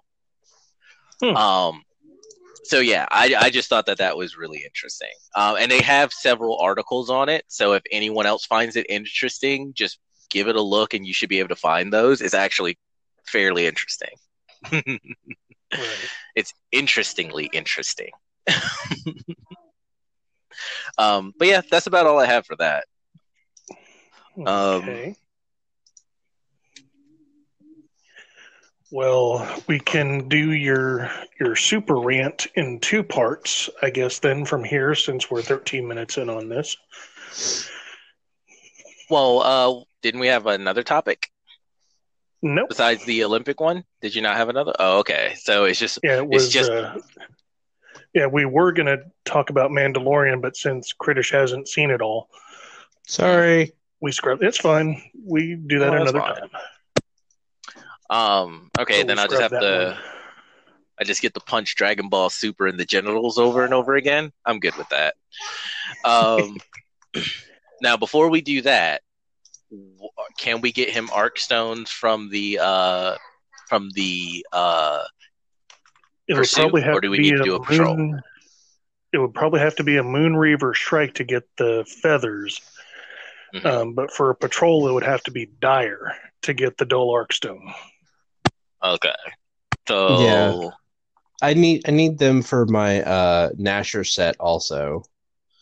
Which So- the the Dire Patrol Yeah. does include Moon Reaver Shrike, but it's not guaranteed. includes a bunch of other dumb stuff too. Is the problem? I'm- yes. I'm I'm not worried about it. Like I'm just gonna do what I can. Uh, I am by, far and away the weakest member of this party. Uh, so I'm just here to shoot things in the face and try not to die. Which is why I picked up the guns. Right. So what we can do is because you need Moon Reaver feathers and neutral orbs, we can get you those on just a pursuit. So we can do that, and then we can jump into dire patrols and and you'll get dull arc stones no matter what you run into. Okay. Uh, while we're at it, uh, my Nasher set also needs uh, Furious Rage scales, so I can upgrade them past plus five. Okay. So Well, two, we'll, four, uh, Rage six, Tail eight. Yeah, I need eight of those. Hmm. which Well, is which do you want to do first? Uh, the guns are the easiest, I think, because I only need the one for the barrel, don't I? And I need Um, I need Well, what does it nashers for the grip. recipe? Uh, all right, so I need the Shrike for the barrel, Nashers for the guns, quill shots. Oh no, not quill shots. Thundering scales and fractal eye tooths.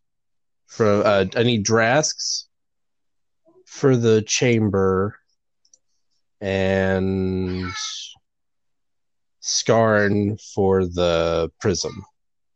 So let's just go. I need everything. Here, we'll okay. things. So this is what we'll do because this is to upgrade your guns. So this is what we'll do. We'll do Moonreaver Shrike until you have enough. Then we'll go to Rage Tail. Then we'll do the Drask, and then we'll do a Scar.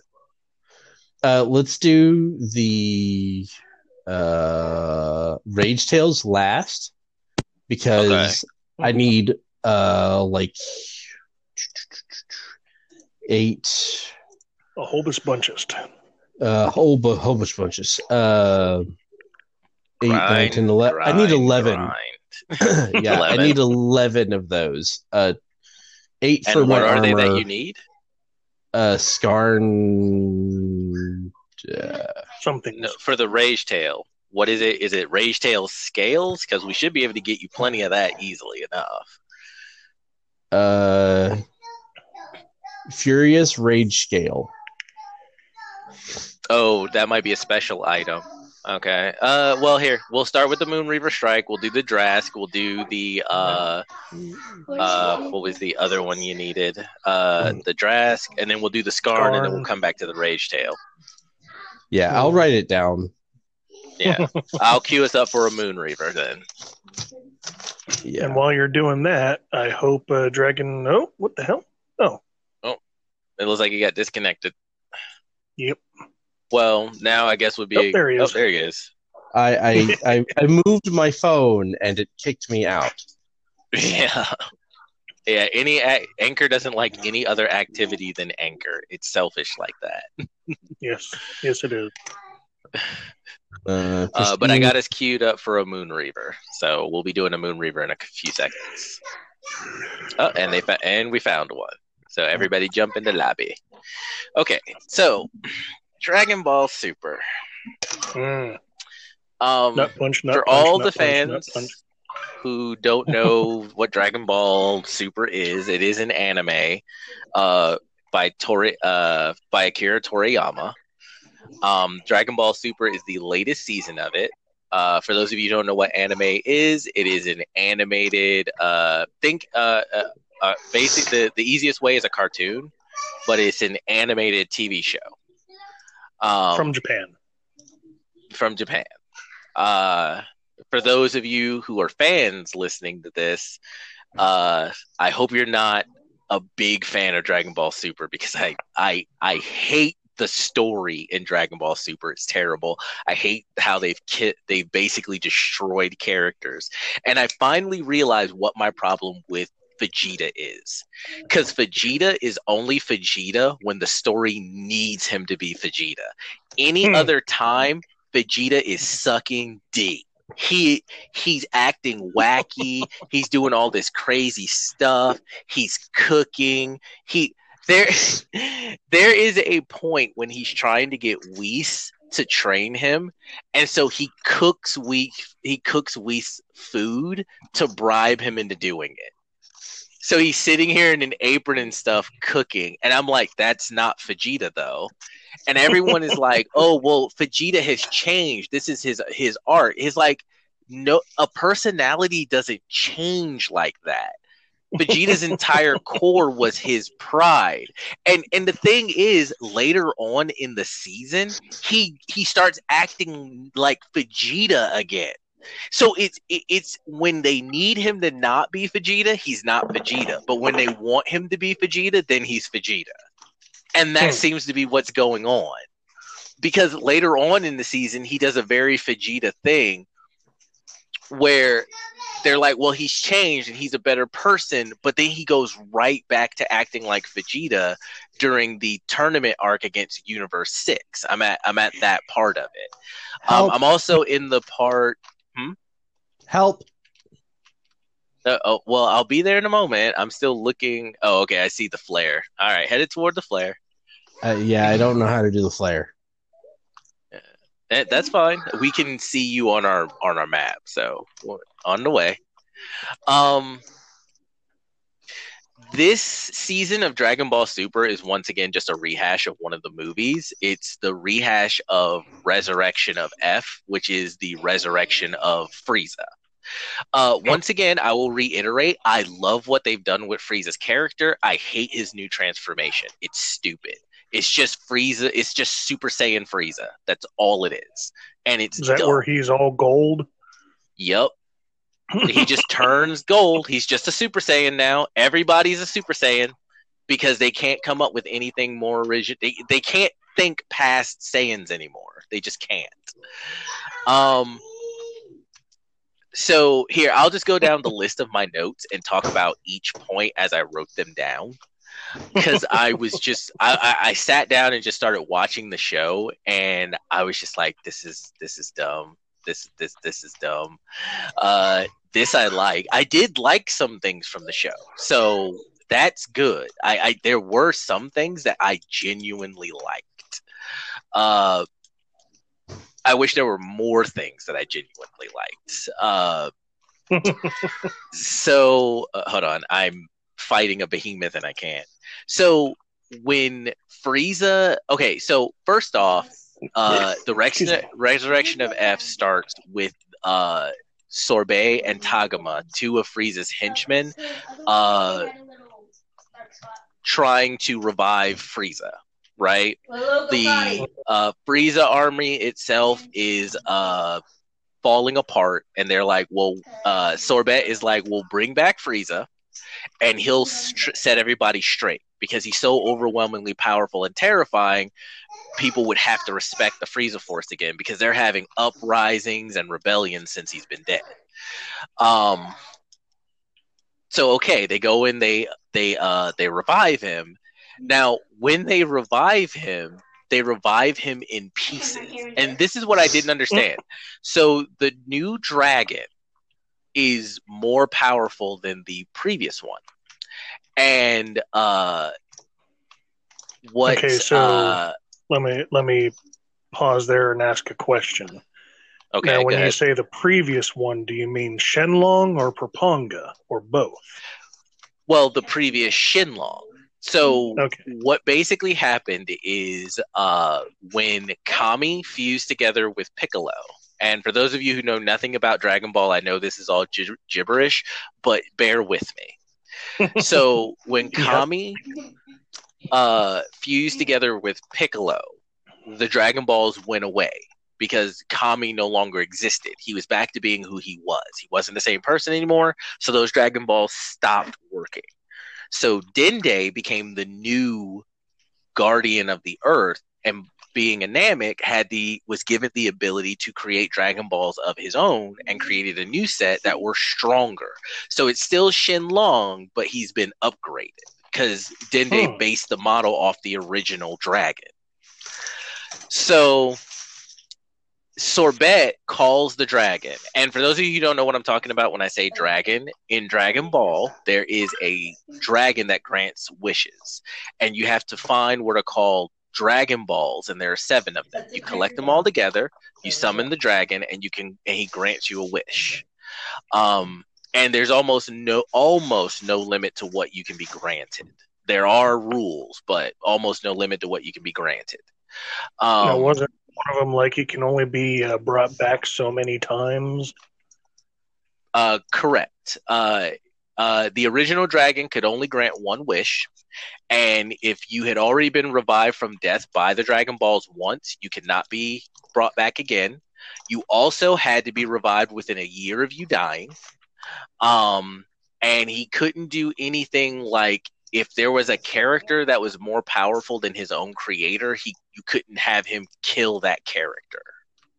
Hmm. Um, like he, there are limitations, uh, just not a ton of them. Uh, so the new dragon can revive people more than once, I think, and can do it. Uh, and they can do it anytime at any time. So you don't have to do it within like a year. Uh,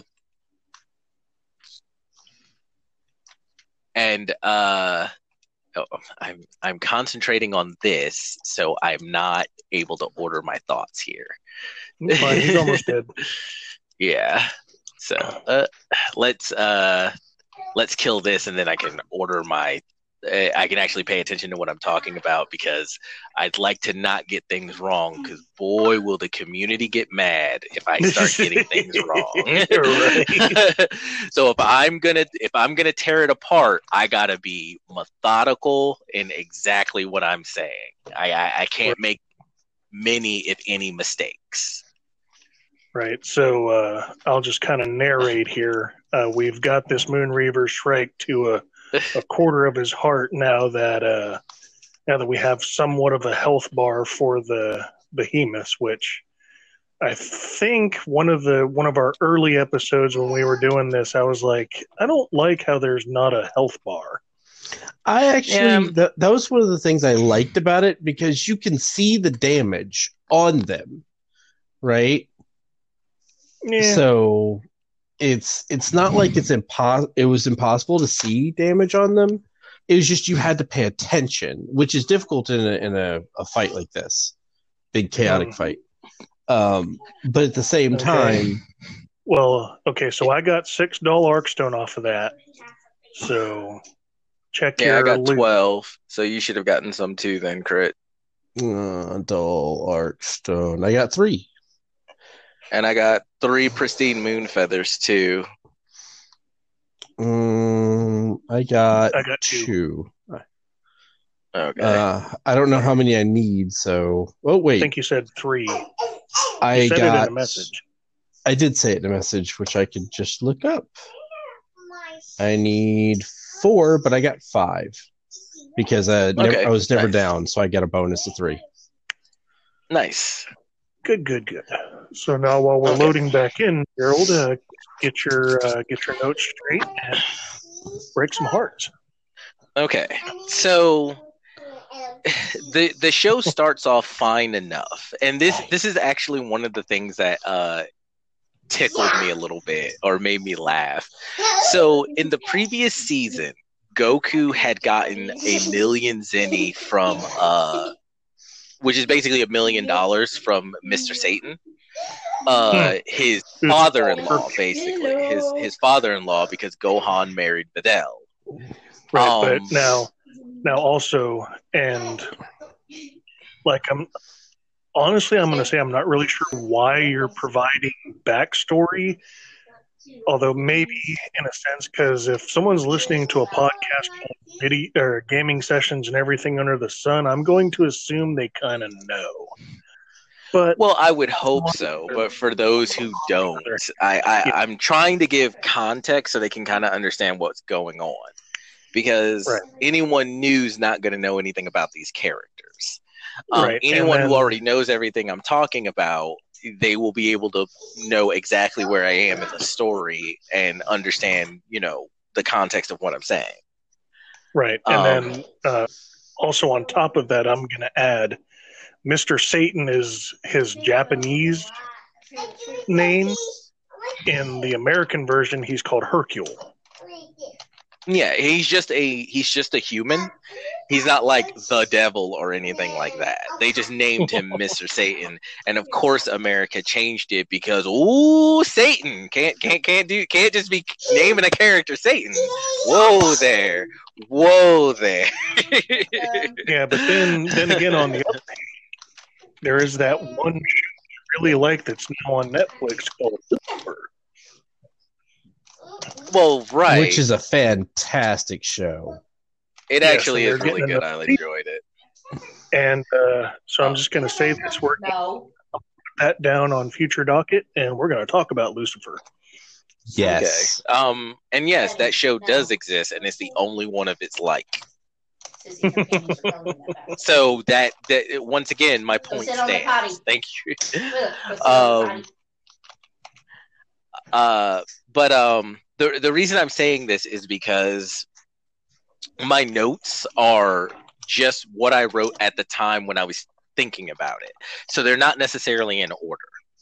But Yeah, basically, you know, the the the new season starts off uh, with us having Frieza resurrected.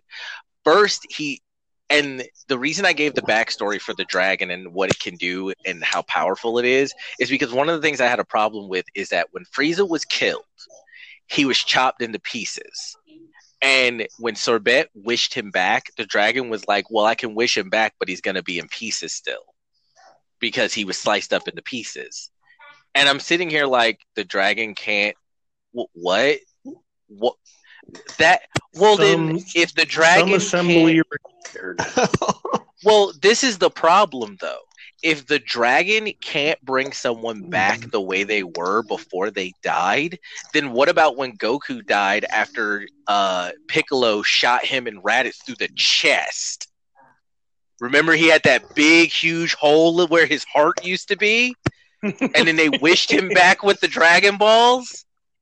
Well, Uh. why was that? Why could he do that, but he can't bring Frieza back, not being in pieces? Creative Maybe- license slash plot point. And what about when Chaozu? What about when Chaozu self-destructed? What about when Krillin was literally blown up by Frieza? Okay, I have But- the answer to this. How, how have- dare you cloud the issue with facts, good sir? How dare you? No, no, no, no. Facts are I important, sir. Is this the Mitt Romney Obama debate? I, I forget. Anyway, uh, but no, I have the answer to this. okay. The dragon doesn't like dicks. So you're saying the dragon's a lesbian? Gotcha. I'm saying the dragon is like, Dragon, You female, want- and lesbian confirmed. so you want me to bring back this dude that's a bigger douche than Vegeta because you want to. You know what? I can do it, but there's going to be conditions. okay. Well, that's the thing, though. The dragon is supposed to be impartial, and if you remember, the dragon also brought Vegeta back from the dead as well, after Right, but- having a hole through his lungs. Well, Vegeta is the upper end of the douchiness that they'll do without be while still being impartial. I'm sorry, sir, but if the choice is between the lesser evil and the greater evil, I'd rather just not make a choice at all. But this Um, isn't The Witcher. A- Wrong Asteroid universe, 2020, please. Asteroid 2020. oh, 2016. speaking speaking of, of of callbacks to other topics, uh, I wanted to say this whenever you're covering the the, the dust trails between universes, but uh, the dust trails, the the intergalactic web. hmm Is, do you want Tyranids? Because that's how you get fucking Tyranids. That is how you get Tyranids. That's absolutely how you get Tyranids. oh, is, oh boy. oh boy. Oh boy. They never stated if any of those were connected to our galaxy. We might be in trouble. I was uh oh who was I talking who was I talking to about that? I was talking to somebody about what would happen if a uh, Tyranid dropship just landed on Earth. And We'd I was like, "Nah, we'd be bone. Yeah, we'd be we'd be bone. There, there'd be nothing. It, it, the only way that works is if we notice it before it gets here, recognize the threat, and kill it in space. If it land, the moment it hits the ground, we're all dead. dude the entire earth would have during its full rotation would like missiles all of the missiles from every nation would have to fire as soon as it came into arc at at the the the the Tyranid hive ship and pray that it's enough to blow it up in space. Yeah, like and literally obliterate it. None of it can like survive and there be salvage. You have to obliterate it. Um, Let me know what what part of the sky I have to shoot my motion at, and I'll add my my uh, seven point six two percent to it. But by 54R, yeah. Um, sorry to say, but that's not going to cut it. yeah, Do you know why Tyranids are so terrifying? because they cause stun lock. No, it's because they mutate rapidly and adjust. And I don't mean like in a couple of years. I mean inside of weeks they can So adapt. it'd be it'd be like that movie with Orlando Bloom and Seann William Scott. Uh, sure. Um, Well, oh God, it- what was the name? this is an easy. Co- this is an easy way to to put this in context. Take the aliens from Aliens. Th- that's usually a reference everyone knows, everyone recognizes, especially with the recent Alien movies that came out a couple of years ago, whatnot. Usually, everyone's been alive long enough to know what an alien is. Take an alien, make it hyper intelligent, make it so that if you don't kill it, it comes back immune to whatever you tried to kill it with. And if you do kill it, any new ones you run into are immune to what you killed the first one with. That's Okay, a so- So take a so take a xenomorph and made Yeah. it with the Borg. Gotcha. Yeah, basically. Pretty much. Yeah, It's yeah. it, pretty it's a much. it's a non it's a fully bionic Borg. yeah. Um, stop the planet I want off. Exactly. yeah, yeah. and- just just e- uh, abandon Earth, abandon Earth. Code abandon Earth. Let's get the out of here. and, and and they're neutral hungry. Yeah. Oh, they're, they're they're not they're not evil. They're just neutral hungry, and then they the only thing that has been known to stop a hive fleet in its tracks are orcs. and because not it for turned- long. No, no, it turns into a stalemate unless acted right, upon by an outside for force. long. No, no, no, no. There is, there's already been a, st- there is a story. Uh, there is already a story where that happened. There was a great war. I forget who is leading it, and it was like thousands upon millions upon billions of orcs in a stalemate with a Tyranid army. And the Tyranid army was like, man, we can't seem to kill these orcs. So what they did is they singled out the leader, the Wa leader, uh, sent in uh, assassin Tyranids. I forget their exact uh, ze- Lictors. Uh, lictors. They sent in a squad of lictors, assassinated him, and then proceeded to make a full course dinner out of the rest of the orc army. That has already happened, and Tyranids win. Uh, I guess it would depend on how strong the, the the war boss is, because at a certain point they become nigh unkillable. It also Okay. depends on how smart he is because the way uh-huh. they did it is they would keep using hit and run tactics. They would engage the orcs and run away, and it frustrated them to the point where they just did a full out assault, and that's what allowed them to isolate him, and that's how they assassinated him. Because before Okay. then, it was a stalemate that they could the Tyranids couldn't break through. They literally just outsmarted the orcs. Okay, Well, so sure. hi, crazy, crazy train over here. Rails are back that uh, way. Okay, Wait, what? But, There's uh, rails. I'm All going right. off this. It's no longer. This is no longer fun. Anyway, keep going. so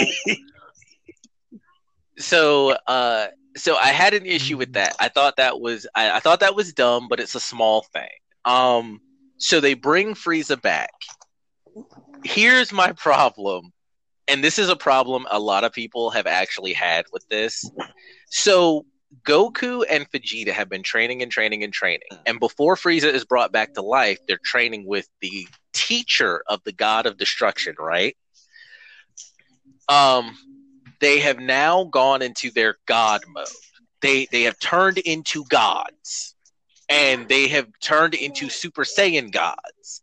They can now go into Saiyan God and then go and become a Super Saiyan while in God mode. So, So Super that's Saiyan what gods. the SSJ GSS. Yeah, it, it stands for Super Saiyan God Super Saiyan because the the God form is called Super Saiyan God. I don't know why it's called Super Saiyan instead of just Saiyan God, but it's Super Saiyan God, and then they can go Super Saiyan from that form. So it's Super Saiyan God Super Saiyan. It is the dumbest thing ever, but we've already been over that. I'm not going to get back into that because that's a 45 minute rant on its own. Man, I hate it. Man, I hate it so much. Man, I just want to set things on fire. Well, well, while you're setting things on fire, invite me back since I got kicked Yeah. for inactivity. Uh, yeah, I got you. Um, but uh, so Frieza finds out that they have defeated Majin Buu, one of the only other beings besides Beerus, the god of destruction himself, uh, that could kill him. Right? Like hmm Frieza is literally like top three most powerful beings in the universe before now. So, um, what ends up happening is he decides to train because he's never trained before because he never needed to. He was born with an overwhelming amount of power, and even he says it himself. He's a prodigy, right? So mm-hmm. he decides for the first time to train. He trains for four months and becomes stronger than Goku and Vegeta at the height of their power. Four months. even with the earrings. No, they don't fuse. The, No, but I'm okay, saying so you're le- saying right, Sorry. not with the earwings. Uh, fusion. Okay, fusion is like fusion doesn't count here. Fusion never counts. Fusion is like a last ditch effort that gets done because even Goku can't fight the threat. So the cop out is to fuse together into a into a warrior that's a hundred times more powerful by combining him and Vegeta. Because even though Vegeta cannot be allowed to be the hero, he can be allowed to boost Goku's power. hmm, Like at this point, Vegeta is just a battery for Goku. Whenever Goku can't beat a threat, I, I'm a I'm a fuse together with Vegeta so I can win. It- Okay, that's so what that you're a- there for, Vegeta. Remember that.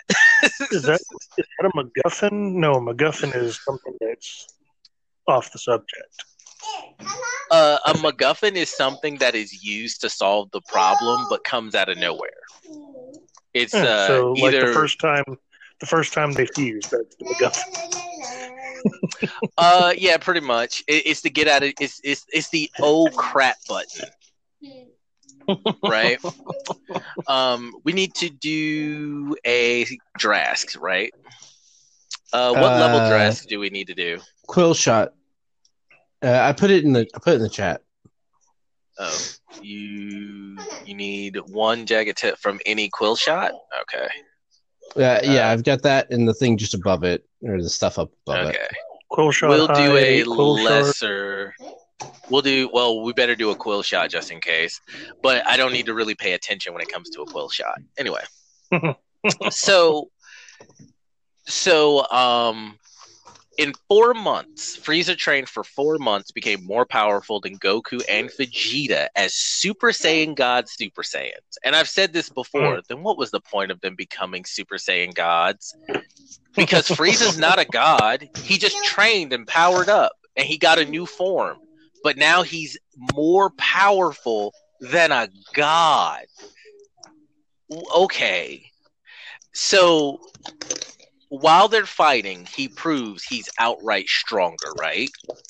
And then, and this is another thing about Dragon Ball Super that's really annoying. They they make a point to talk about stamina because the reason Frieza loses this fight because he should have won. The reason he loses is because his form drained so much stamina he couldn't sustain his power for very long. So Goku just had to outlast him until he was too weak to fight back, and, and until he was too weak to really put up a fight. Now, remember this: stamina has been made a rule, and if you run out of stamina, you lose. Remember that. That is a rule that has been set, right? Mhm, They break the Now rule. this is this is my thing about this. The the point they make is that the moment Frieza achieved his new form, he immediately ran to Earth to get his revenge on Goku and Vegeta, right? So he didn't test his form to realize that it drains so much stamina that he can't maintain it for very long. That's why he lost. I'm like right. I'm like, that's odd. That he would be hmm. so impatient that he would just get a new form. The way I look at this is Frieza and Goku are like gun are, are, are like gun people. And and I know all, a lot of my friends are gun people. So I know so I, I've observed this. You have your gun fanatics and you have your people who like guns. Goku is a gun fanatic, right? Hmm. He, he has to have the latest gun. He needs to fit it with all the latest stuff. He needs to make sure its output is at its maximum. Frieza is a gun person. So when he gets a new gun, he takes it to the range. He tests the distance. He tests its drop off. He tests it. He zeroes out his sights, right? Hmm. He makes sure that the gun will do what he needs it to do. It doesn't make any sense that Frieza would have attained this new form and then been like, I win, and immediately gone to Earth to fight Goku and Vegeta. The only reason it makes sense is because the writers said that's what had to happen. Otherwise, Goku and Vegeta could not have won. That's the Okay, only reason. You're telling me that Let me let me stop you there. Let's take a quick break before it cuts us off again, and we'll be right back. Yep. All right. Okay, sorry sorry to cut you off there, but we were getting close to where we got cut off. So yeah, you're you're fine. Yeah, I understand. continue. but uh it was I'll take this one. contrived the the the oh, because okay so look at it this way um i gave the the gun person analogy which i think is a really good analogy for that but you're telling me that Frieza attained this new form and didn't play around with it at all? He didn't fly around in the new transformation. He didn't exert its full power and blow up a mountain just to, to like he didn't test its destructive ability at all. Frieza? They make a point later on when he gets resurrected again. Spoilers for people who don't know, but they make a point later on that when he gets resurrected, he literally tests his powers out on some other villains just to make sure it works right. There is a uh, there is a point when uh, like it, it just makes no, even if he, even if he was thirsting for revenge, it makes no sense that he didn't just just use the form a little bit, right? Just just to see Mm. what it could do. And if he'd done that even a little bit, he would have realized, oh man, this tires me out a lot. I can't maintain this form. So it was a contrived notion that he just immediately left because if he hadn't, he couldn't have, he would win. And they couldn't have made an actual conflict if gotten there and been too weak to put up a fight. So that was the only way they could think to actually allow the battle to have any kind of stakes.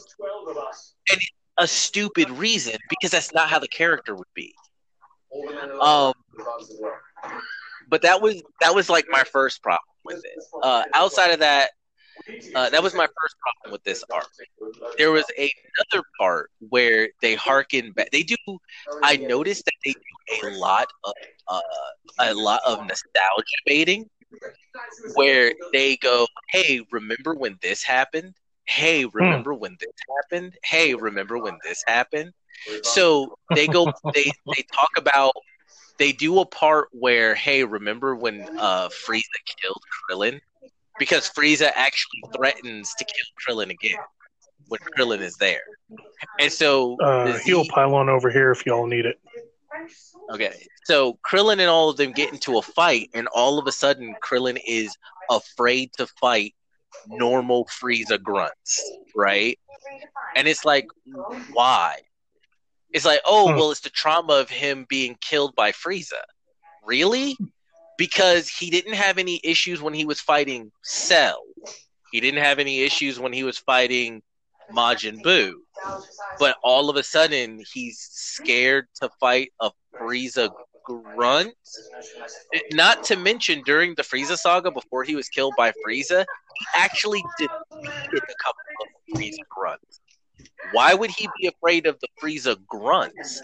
I could understand him having the, the PTSD if Hmm. he was fighting Frieza directly. But why would he be afraid of fighting be- people? Why would he be afraid of fighting grunt soldiers he had beaten back when he was weaker than he is now? Hmm. Right. Like Um, it's these. Go. I mean, isn't Krillin's primary function there to die so that we have some kind of mo- emotional motivation? Uh, for the most part, Yeah, Like- but no, he still still needs to get his get his licks in. he really doesn't. like it's Krillin. Like I will. I had a conversation with uh with another friend of mine. We were talking about the whole Krillin thing during the Cell Saga when he let 18 go instead of turning her off and destroying her because he could have just wished her back with the Dragon Balls. But by letting Hmm. her go, he made absolutely sure that Cell would be able to uh be, achieve his perfect form. He put everyone in danger just because he liked a girl. And my friend was like, well, he was trying to show some humanity. It's like, no, there was no consequence if he had just turned her off and destroyed her because he then could wish her back. Right? Yeah. And the circumstances warranted that. Um, even if he didn't destroy her, he could have turned her off and then ran and gotten her out of there. But he didn't. He put everyone in danger because he liked a girl. Yeah. That's what he did. Hmm. Um, right. Like Krillin has done a lot of brave things in his career, running around with the Z fighters and stuff. He absolutely has. Never taken that away from him. But he can be a trash character. No, he's not. Um, not to mention, and and uh, uh, uh, one of the YouTubers that I like to listen to actually pointed it out that not to mention that Videl and 18 were basically just turned into good little housewives for Krillin and Gohan for no Hmm. reason.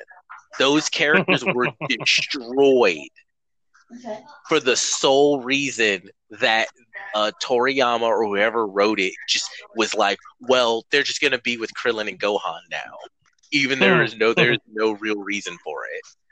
They just wanted that to happen, and and it, it's never more obvious to me than when I see 18 and Krillin together because she's she's 18 is best wife. She's best wife, but it's like, but why though? Even if she had an interest in Krillin, like let's say she has an interest in Krillin, but all we the only thing we know of how their relationship developed is that he wished her back. She thought that was nice. She went to find 17, and the next time we see them, they're married with a kid. And we're like, what? How did this happen? And it has nothing to do with Krillin being. They even make a point later on in the series to address it by being like, their love is a different kind of love from this other character. And I'm like, dude, this isn't about Krillin and 18 being in love. They could have been a couple, but you didn't show how in the world this happened. All you Hmm. showed is that Krillin did something nice for her, and apparently that means she needed to pop out his kids. I, I thought that it, I thought that just because the guy was nice to you didn't entitle him to a it didn't entitle him to you.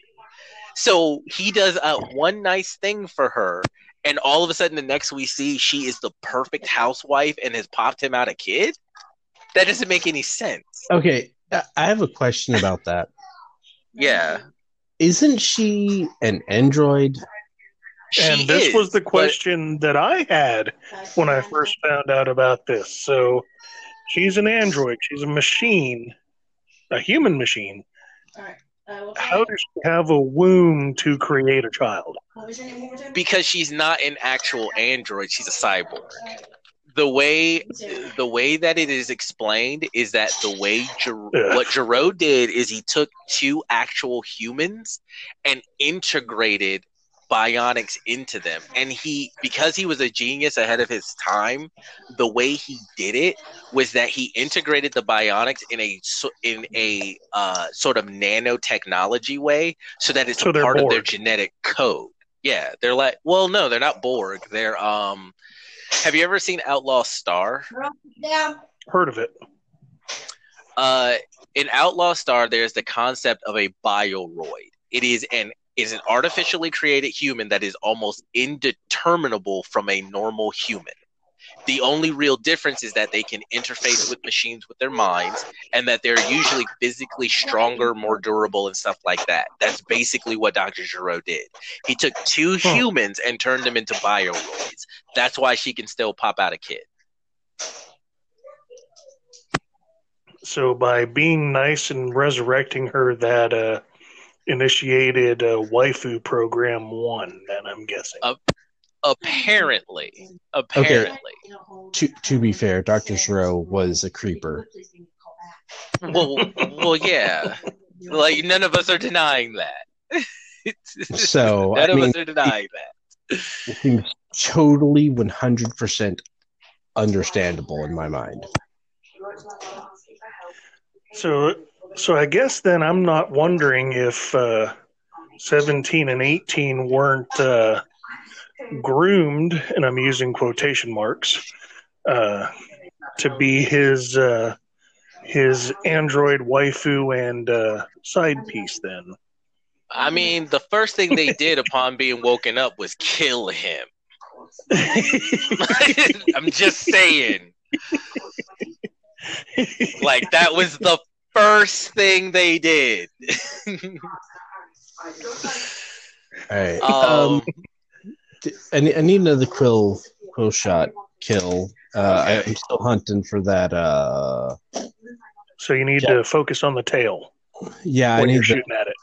jagged tail spike. Yeah, so focus on the tail when you're shooting at it. Shoot in the butt. Got it. shoot in the butt um another Hashtag right thing up Main Street. now an- I approve I- that Deadpool reference. uh, now another issue. This the Dragon Ball Super series, as I've been watching it, is just a show of we'll make a rule, and then we'll break that rule whenever we so desire it. Whenever we feel that that rule gets in the way of us doing something, we'll just break it. Screw rules. We'll just do whatever we want. So a big thing in Dragon Ball is to be able to sense each other's power levels, right? There Mhm. is a part where Goku and Krillin have gotten back together. And this is kind of a plot point. So, right, context. Um, but so uh Krillin comes to visit Goku and he's like, Wow, Goku, you've gotten so strong. Punch me. I want to see where we stand. And we're and and and this the reason I bring this up is because the show is littered with a bunch of Toriyama jokes that I feel like only Toriyama thinks is funny. Because it's odd to me any because I and maybe it's just me. It could just be me, but the show is littered with a bunch of Toriyama jokes that it feels like he's the only one who thinks is funny. Because he they because Goku is like, really? You want me to hit you? And Krillin's like, yeah, hit me, hit me right here, so I can see how strong, so I so I can see how I stack up against you. And and, and Goku's like, but it's gonna re, it might really hurt. And he's like, it's fine, just do it. And Goku's like, it might really, really hurt. And he's like, no, it's fine, just do it. It might really, really, really hurt So. He's like, fine, punch just me, do it Goku. and Goku punches him literally through two rocks and knocks him unconscious. And okay, the fact that he didn't die is is a testament. exactly. But also, I I wa- I'm watching the scene and I'm going like, they can sense each other's energy. Goku could have just powered up, and Krillin would have known exactly what the difference in their power was. What what is happening right now? Oh, oh, I get it. This is supposed to be funny. Oh, oh, this is supposed to be fun. It's not funny though. It's stupid. it's it's not Look. funny though. It's dumb because they have an easy answer to this dilemma, but they're he, he literally took the gamble of actually killing his best friend Uh, moved your payment to Monday. because, like you Joke. said, Crit, that could have killed him. Joke is funny. You go to Gulag. yeah, jo- jo- joke is funny. You go to cool. but Um, all, dude, I'm sitting there watching this, and after I go, but it's not funny though. This is stupid. All I hear in my head is Toriyama sitting in a studio somewhere, just laughing his ass off, patting himself on the back about how funny he is. And I'm like, Counting- God, I wish you weren't the all one who that- wrote my favorite show. God, I wish that you weren't. yen, yeah, right. rubbing It's- yen. Like, oh, it's funny. just just just jerking off with a hundred million yen bill and like oh i'm so talented. Oh i'm so funny. Oh oh look how talented and funny i am. again. like and i'm just like i really wish akira toriyama had not written my favorite show. I i i mm-hmm. man couldn't it have been someone else couldn't it have just been someone else Well, who would you Um, prefer, Rumiko Takahashi? Then it'd be uh, Goku telling Krillin to sit boy. Well, it'd be the same show just by a more competent writer. and people have criticized Toriyama a lot about his writing. It's not just me. Um Found him. that- and and there are just constant little things like that going on in the show. Um the fact that Gohan is still just a joke. Just such a joke. With Probably the most powerful character in the show and he's just a joke. Like he he uh so what Frieza did during his training is he trained with Tagoma, one of his underlings, right? And by training with Frieza, it boosted Tagoma's power. So he just started beating everybody up, even Piccolo. And remember how I said that it, it uh, the show is a lot of hey, remember when this happened? Hey, remember when this happened? Crit, so focus on the tail. Tagoma, Thank you. uh, so Tagoma literally beats up Gohan and is about to kill Gohan. So what does Piccolo do? He jumps in front of the black. He takes the shot for uh. He takes the shot for Gohan and dies. Remember when that happened? Yeah, guys, remember when that happened? Now, I will say this made actual sense because this is something Piccolo would do. He's done it before. He'd do it again. My problem is that the show is littered with a lot of look at what happened before because the show doesn't have anything on its own. It just Hmm. has nothing on its own. It's a lot of remember this nostalgia moment, remember this nostalgia moment, and then a lot of this doesn't make sense, this doesn't make sense, this doesn't make sense. Cool character. And Hmm. that's it. That's that's all the Dragon Ball Super is. That's all it seems to be. Um uh, I have I, I don't think we have enough time to go over all of this. I have so many problems with this show. And th- like I said, the Piccolo thing was one of the good things I liked about the show because that because Piccolo would take a bullet for Gohan. He absolutely would. Right. Um, I got no That's problems where- with that. Piccolo gets the Best Dad of the Year award. Yeah. And uh, Piccolo's my favorite character in the whole show, but that was before the Cell saga, right? like I, I, I basically stopped watching after the Cell saga, mm, and I didn't even watch an awful lot of the Majin Buu stuff. But And I Like- think I stopped watching Around Cell myself. but I mean, uh, having heard this, I'm glad that I stopped because it seems like, and even the Cell Saga was about 30 minutes of yelling in two episodes. Like it literally ended on Gohan yelling and powering up a Kame- Kamehameha, and then the next episode was him yelling for another 30 minutes and then finally blowing stuff. like, Well, Oh, I mean, God. do we? The f- hold, Can- hold on. The fact that you bring up the yelling, if you hated the yelling, and people have made memes about three episodes of charging up so that you can do something and all the screaming, they literally Yeah, doubled the- down on that in Dragon Ball Super. They The doubled four episode long spirit with the with remember this nostalgia, remember this nostalgia. Well, no.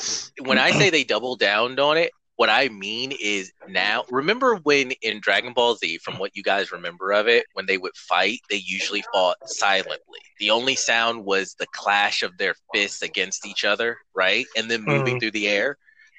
Now, every time they fight, Goku, Vegeta, and everyone else.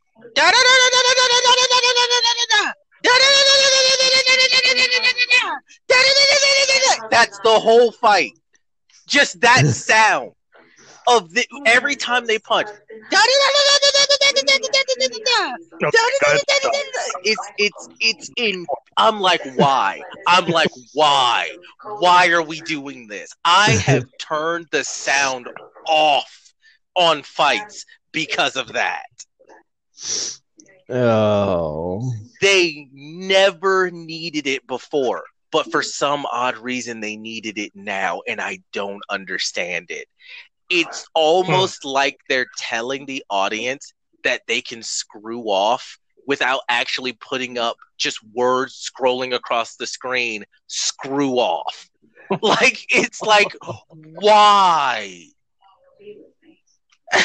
I, oh, I'm like, ugh it, there are just so many things where I'm like, why would you do this? This doesn't make any sense. That's dumb. Ugh. it, it's honestly kind of ex- it's exhausting to watch this show.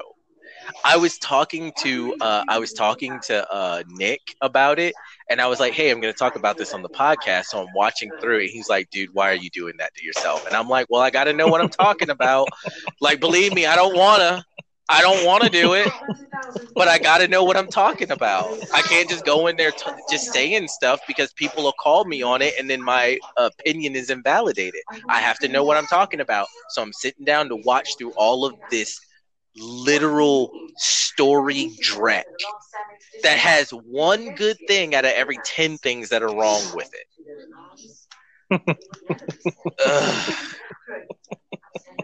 Like if there's nothing else the one thing i think that i really enjoyed about the show which is the fights are still good. That's at least something.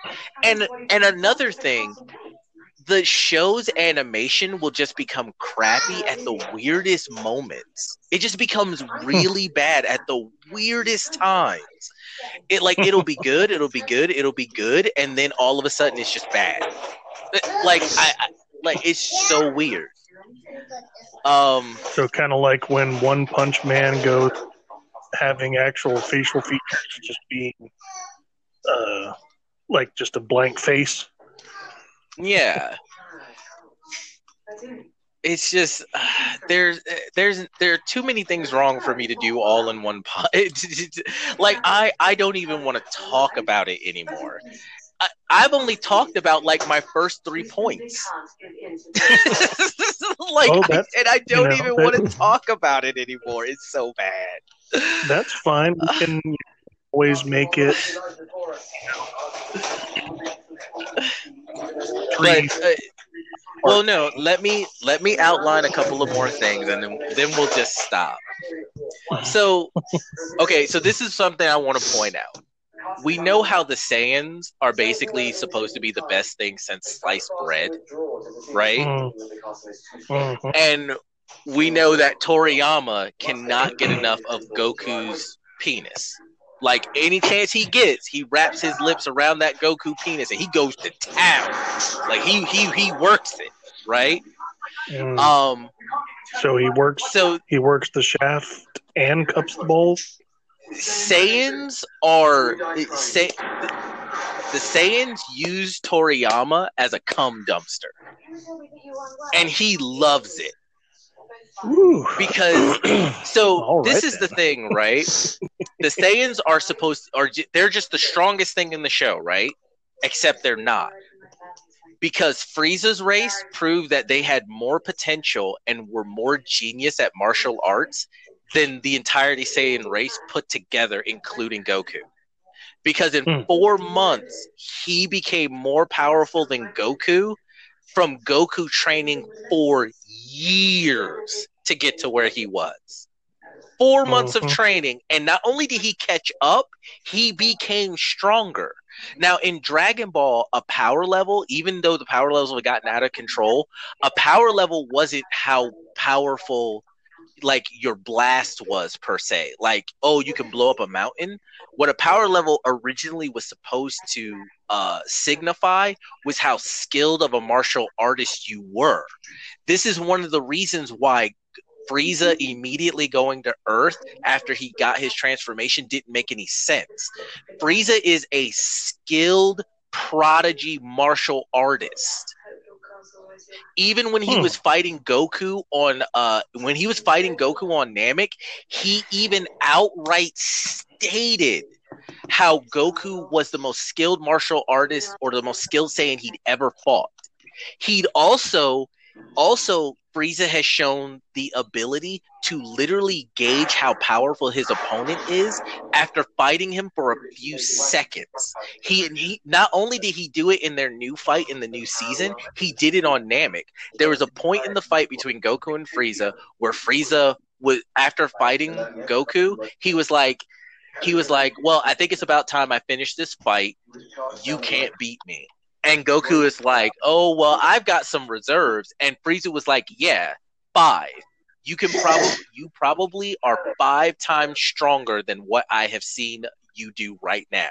But I have only been using 1% of my power so far." Mm. And Goku, the look on Goku's face was like, BS. You're full of it. And then Goku went to 50%, and pr- then uh, Frieza went to 50% of his power and proceeded to beat Goku like a child. Well, he. And so, and and not only that, but in the new fight, when Frieza gets to Earth, he does the same thing. He transforms into his new form. Goku becomes a blue-haired Super Saiyan, and they they they trade like three blows. And Frieza goes, "I'm stronger than you," and Goku's like, "It's gonna be close." And Frieza's like, "No, I'm stronger than you," and then proceeds to prove he is stronger than Goku. That's the kind of martial artist that Frieza is. He is a master martial artist. So you're telling me a master martial artist after getting a new transformation is just going to run off the earth to fight his rival not knowing what his new form can do? You are full of crap, sir. You are Mm. full of crap. Well, as someone who's watched uh, a small handful of martial artist movies, there are those characters that do do that. Yes. Right, and they're the young ones. They're never the older ones. Remember, Frieza is older than Goku. Yeah. Yeah. Well, Those are age all wise, those mar- age wise, yes, but mentally, even mentally he's older than Goku. Uh, remember, it's Goku. Okay. Right. Don't erase Goku. we're we're gonna. You really want to have this discussion of where we're gonna compare Frieza's mental age to Goku's mental age? I don't think you want that fight, David. I'm just saying. I don't think that's the No. hill you want to die on. no. Here, here. First, like, give me my M60. Get get Retner because that's not gonna end well. Yeah. No, Um, you do make you do make a fair point. You do make a fair point. And see, Um, well, I guess that just illustrates Frieza's petty. Well, it's it just doesn't make any sense for his character. It just it, it it doesn't. He, I understand him being consumed by vengeance, but that doesn't make sense. That he wouldn't em- wouldn't want to make sure he. The thing is, and, and this is what's even dumber about the situation. So he's consumed by vengeance, and the moment he uh he attains his new form, he goes to Earth without testing it. Right. So let me say so but he made a contingency plan in case he lost because he had sorbet hiding out in the wings. So in case he lost sorbet could finish off goku. So if you're to make a contingency plan like that why wouldn't you test out your new form and your new power to make sure that you had everything as much in your odds as possible Right, and uh, you know, I'll say this, and I'm sure I'm sure Kritish would agree. You know, if if we go to the armory and they're like, "Here, you get a new M4 carbine," I'm gonna be like, "Okay, let me go to the range. I want to see how this shit works." and be like, it's it's like if I had to go back to boot camp and they handed me an M16 with an ACOG on it, I'd be like, "Fuck is this? Where are my iron sights? What right is going on?" Like, God, I hated that shit. I It's didn't. con- it's terrible contrived storytelling. It's just bad. Um and uh and that's the thing about Vegeta and that's the thing that I found about Vegeta.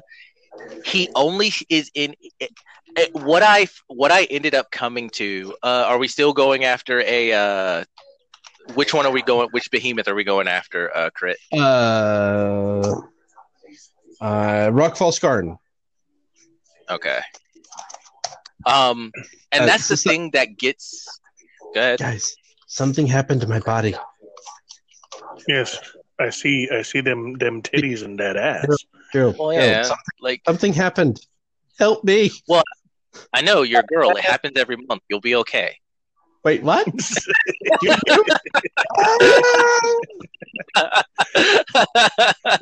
Don't You're- worry, it's normal.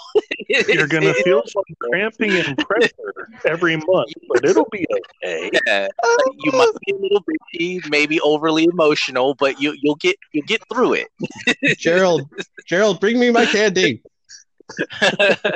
oh god damn it. All right. I've been in this situation before. I better just get the candy and back away slowly. No, see, see, in that Wait a minute. situation, that's where that's where I go to my Tampax safe house. Wait a minute. Wait a minute. Uh, Gee, Gee, I know you've got Oreos. Give, give me Oreos. oh, we're about to fight. Don't know. No. Like, well, this relationship just ended because if you ask it for my Oreos, you're gonna get a hard no. but uh, when I was thinking about it, going off of that, it's the same thing with Vegeta and how I said Vegeta. It's like Vegeta is two different characters whenever the writers need him to be. And in my Mhm. head, I was thinking of the South Park episode um, where they go to Imagination Land. Because the entire time, Cartman is trying to get Kyle to suck his balls because they made a bet that leprechauns were real, and Cartman actually caught one. And then Kyle was like, I'm not sucking your balls, man. So in Imagination Land, Cartman imagines an imaginary Kyle and an imaginary Cartman and has Kyle suck the imaginary Cartman's balls. And he's just like, oh, wow, Kyle, look at you just going at those balls. Ooh, you're a dirty girl. And that's what it, that's literally what's going on with Vegeta in Dragon Ball Super. It's like there's an imaginary Vegeta and then there's Vegeta. And when they need Vegeta to do some wacky stuff or suck some balls, they bring in the imaginary Vegeta that they dreamed up, right? And he just gobbles those balls, doing wacky crap that you probably only see Goku doing. It's almost like it is all like remember in Dragon Ball Z how uh uh, Vegeta's slur for Goku was a clown. He always called him a clown. Vegeta is the clown in Dragon Ball Super. He acts Ah. like a frigging clown. Oh, I I, I, I think I think I had something on this, right? So holy Yeah. crap, this hit did a bunch of damage. Anyway, uh, no, like a lot of martial artists will. Oh, run, run, run, run, run, run. Oh, Yeah, I got now I- hit. me too. Oh, oh, that hurt. Hashtag me too. Oh wait, that's not how this works, is it? Well, I think we all got raped in that one, so but was it really rape? I mean, it wasn't vaginal. Did you die? no, that's actually like a Whoopi Goldberg thing that David was uh, talking to Oh me yeah, about. but it wasn't. Yeah. It wasn't. Yeah, it wasn't vaginal. It was butt rape. Yeah, like I'm sitting and we were both like, um, I'm pretty sure that still constitutes as rape. It, it doesn't matter where you get raped. it's it, it's still Uh, it's still bad. you had to maybe you had to make that again. What the fuck was I think- name? I feel like to make a statement like that, Whoopi Goldberg is finally getting to that age where being old, she just doesn't care anymore. She's like, "What No. are you guys gonna do? Kill me?" I, I like, oh, but oh knows the thing that could probably happen at any moment, any day now. like, like it's more like safe in her Hollywood cult where everyone drinks the same, you know, pedophile laced Kool Aid, and they're just fine with it. You know, just like creepy. Nah. but uh but yeah so uh, but getting back to the topic but that's Yes. uh it's just that it's it's that's the entirety of Dragon Ball Super so far. That's what it is. It's hey, remember when this happened? It's uh the imaginary Vegeta jumping in whenever they like th- they've turned Vegeta Vegeta into comic relief. I that Vegeta. was Krillin's job. I, I did too, but apparently now now Vegeta gets that job. Poor Christopher. Apparently now Vegeta gets that job. and Bulma is still a horrible person. I don't know why Hmm. everybody likes her so much. She literally was bribing Whis to save her family and only her family in case Beerus ever wanted to blow up the planet. That was literally in the episode of her bribing him with food whenever he comes to Earth, and her asking him, "So if Beerus ever decides to blow up the planet, you'll save, you know, me and Trunks and Vegeta, right?" And Whis is just like, "Maybe we'll see when that when we'll, we'll, we'll cross that bridge when we get there." Basically, because he's like having none of her crap. Like she's still a horrible person. She's always been run, run, run, run. Like she's always been a horrible person. Like she does good things, but those good things usually entail her best interest because it keeps the planet from being exploded. Right. What You was know? that movie that you gave me the copy to? Uh, DBS Super. Uh, that was Yeah. uh, uh, the Broly movie, the new Broly movie. Yeah, yeah. So, and and that was it was kind of a, and I had mentioned it because it made me laugh because uh, like Bulma wanted to find the Dragon Balls so she could look five years younger, and someone was like, "Well, why don't you look ten years younger?" Well, then everyone would notice. Yeah, she's still a vain pain in the butt. Like she was And- always a terrible person. And then the same thing. with Frieza. And, uh, one of the henchmen was like, "Well, Lord Frieza, why are you trying to find the Dragon Balls?" And Frieza was like, "I want to be five centimeters taller." And the henchman was like, "Well, why not ten centimeters?" And Frieza was like, "Everyone would notice." How do you not Yeah. You know, And, like- I feel I feel like the best way to watch Dragon Ball anymore is is drunk? No, DBZ abridged. Yeah, Mm. DBZ Base- abridged is yeah. Well, You- and- Go ahead, Anything- sorry, sorry. Anything, anything abridged is the best way to watch it. this is true, but you subject someone else to watching the actual thing, and then you catch the cliff notes and the funny parts. Uh, heel pylon over here if you need it. Uh, Um, Because I own all of the Hellsing, but I definitely have to say Hellsing Abridged is way funnier. it's so much. I was I was actually while watching Dragon Ball Super thinking of Hellsing Bridge, and I was like, if every anime could get writers like Hellsing Bridge has right like the writers that do Hellsing Bridge, uh, Team Four Star does both, but uh, if every anime had team had had writers like Team Four Star, it would be the golden age of anime. Because right now there's only 10 to 15% of anime that is actually quality and worth watching and the rest of it is crap. And that's why there's such a stigma with anime because crap just gets churned out over and over and over again and the really quality stuff tends to go by the wayside right?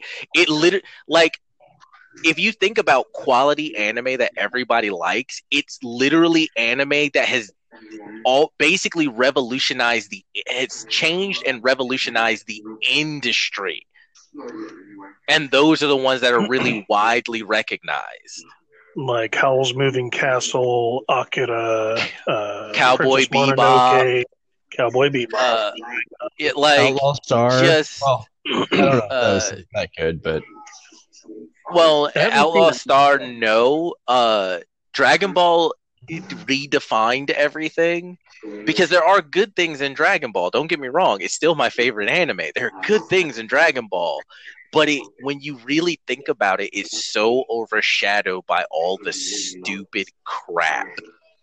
Hmm. It's so overshadowed by fans who just give it a pass on every little thing instead of wanting better for it.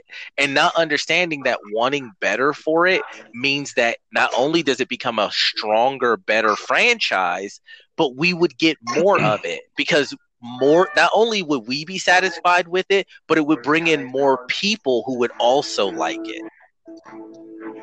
And that's how you Well, keep a, a franchise going Well, that's quality over quantity.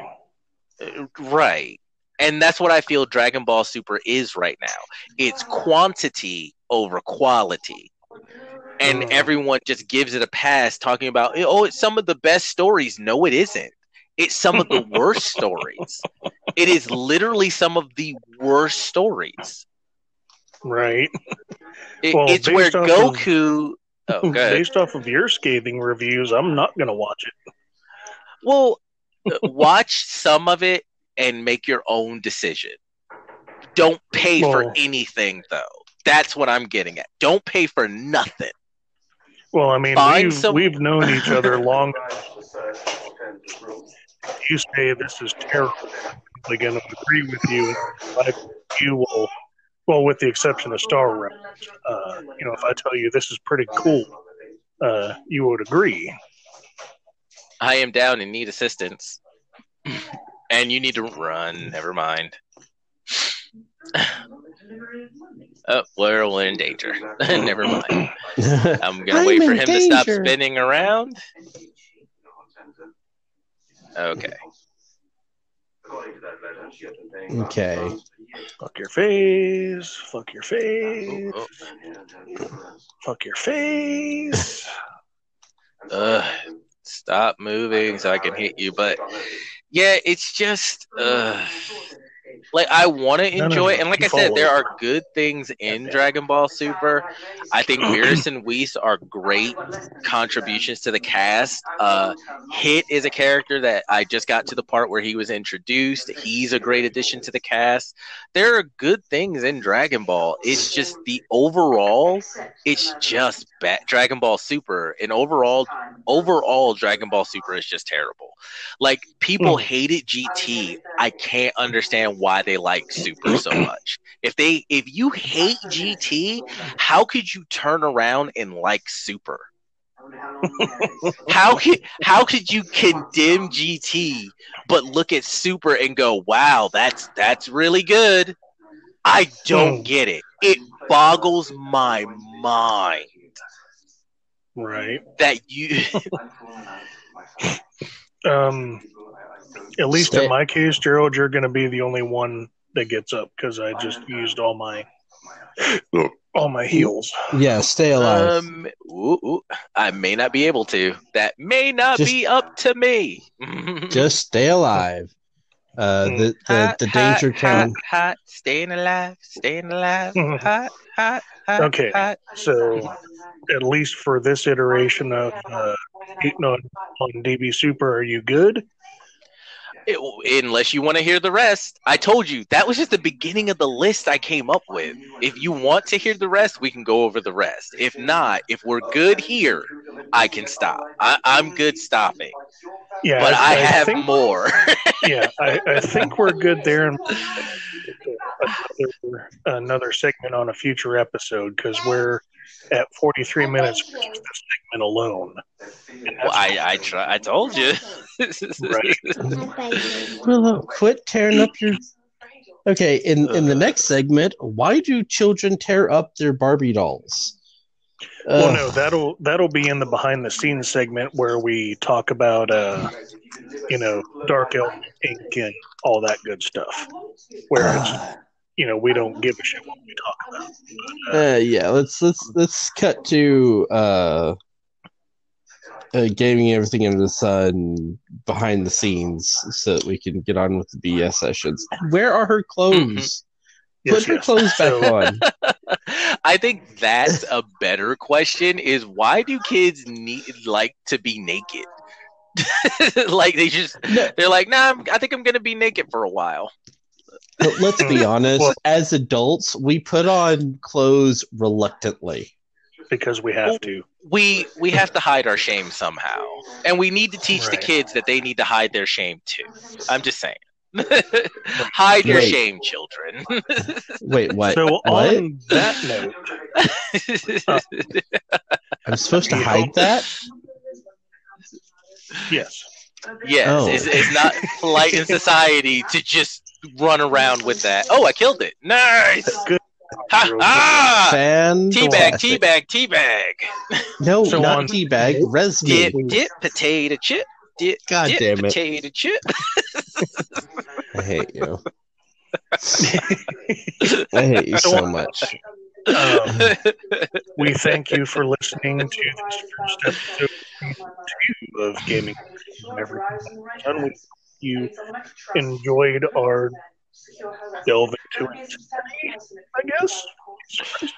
Um, but you know, uh, you can follow us on Twitter at at GSAEUTS, and you can us on Facebook at Gaming Sessions and Everything Under the Sun. You can also, if you're listening on Anchor, like us. You can, heck, you can send us money if you like. You know that would that would help a little bit. Uh, you can leave us a voice message. No one's left us a voice message yet, so kind of kind of disappointed about that. But Maybe. Well, I, I look at it this way. First, give it time. Hopefully, we'll get an audience and someone will leave us a voice message. Then I go. Then again, we haven't gotten a voice message. That might be a good thing. Because who knows what they'll say on that voice message. oh, I'm just I'm just gonna I'm just gonna bathe myself in their hate. Uh, I'm a chaotic neutral. I don't give a shit. but uh yeah thanks everybody who came back to listen. Uh all of our new listeners thank you for giving us a listen. We hope you come back. Uh tell your friends subscribe to us on uh stitcher or whatever media you're listening to us uh on. It helps us to get uh it helps to give us more exposure so that other people will listen to us. Um and Right. yeah all donations are welcome and thank you. Um the only thing I I never ask anybody to give more than what they're able to. So don't feel like you have to. Don't feel like you need to. You don't. Uh, but any donations that you do give us, thank you very much. We appreciate it. Right. So uh, Anchor does a really good job of. Oh, I need to plug my phone in. Jesus. Um, Anchor does, Does a really good, job of plugging your phone in. Well, no, I just got more uh, battery on my phone. So, but yeah, Gotcha. Anchor does of, dis- of distributing podcasts. Find us on Stitcher, find us on uh, Radio Public, you can find us on Spotify, Apple. Uh, pretty sure you can, yeah, you can find us on Google Podcast because I added our, our own podcast stream to Google podcast. So, you know, you can find us wherever you find you listen to podcasts. Tell your friends, tell your enemies. Tell some random person. Hey, go hmm. listen to Game Sessions and everything under the sun. You know, you know, give us give us an audience because we love doing this. You know, hmm. this is I know this is something I look forward to every weekend because not only is it you know time off from work, but it's time talking with friends and playing games, which is what the of this podcast was. Yeah, just So- like give us a community. I- anyone who knows anything about the Dave Chappelle show, just just just think of that episode where Charlie Murphy is talking about uh uh is talking about meeting um who was it? Uh I'm forgetting the name. Um You're on your own on that one. I don't know what you're talking Oh, about. I can't. Re- oh no, I can't remember now. It was so good. Uh, nope, I can't remember. Never mind. Yeah. My analogy is is made moot. Continue, David. Uh, you know, um, saying we appreciate every listen that you give us. You know, you may or may not agree with some things say or don't say. You might agree with it. You might be punching the air with your fist, like, "Yeah, boy, that's what I'm fucking talking about." But you know, whatever. Um, you know, we we appreciate every ear that uh, hears at least Gerald's dulcet tone. I know I probably sound like and that's fine. Uh, but thank you for listening. Uh, look for us next week for episode two. Uh, we'll have to hash over what we're. Well, heck, we might just go ahead and do a part three uh, DB Super rant, something, some other important stuff. Oh, uh, Gerald, I'm gonna call you out on this on the podcast. OPL. Oh yeah, I know. I flaked. I forgot all about it. I apologize, listeners. Uh, I I will get to that, and we will talk about it next podcast. Um, I'm not going to make any promises, but I'm going to sit down. I'm gonna write myself a note to remind myself, and then sit down and actually research it out, and so that we can talk about it. Yeah, don't don't forget the the Discord channel that I set up for. What do? Yeah, What, what is OPL? For those of us that don't have a clue. it's one of the League of Legends uh, league uh, uh, uh, So you, lead so- league blocks. I'll I'll uh, help Gerald here. Did you say LPL or OPL? OPL. It's the Australian uh the Australian one. Huh. I didn't know Australia had a big enough scene to do that. Uh, I usually watch L- the LPL, the, the Chinese scene, just because Well, I find the their Good. I, I find the LPL to be much more entertaining. But that said, it's we need to wrap up uh, now that you've been called out.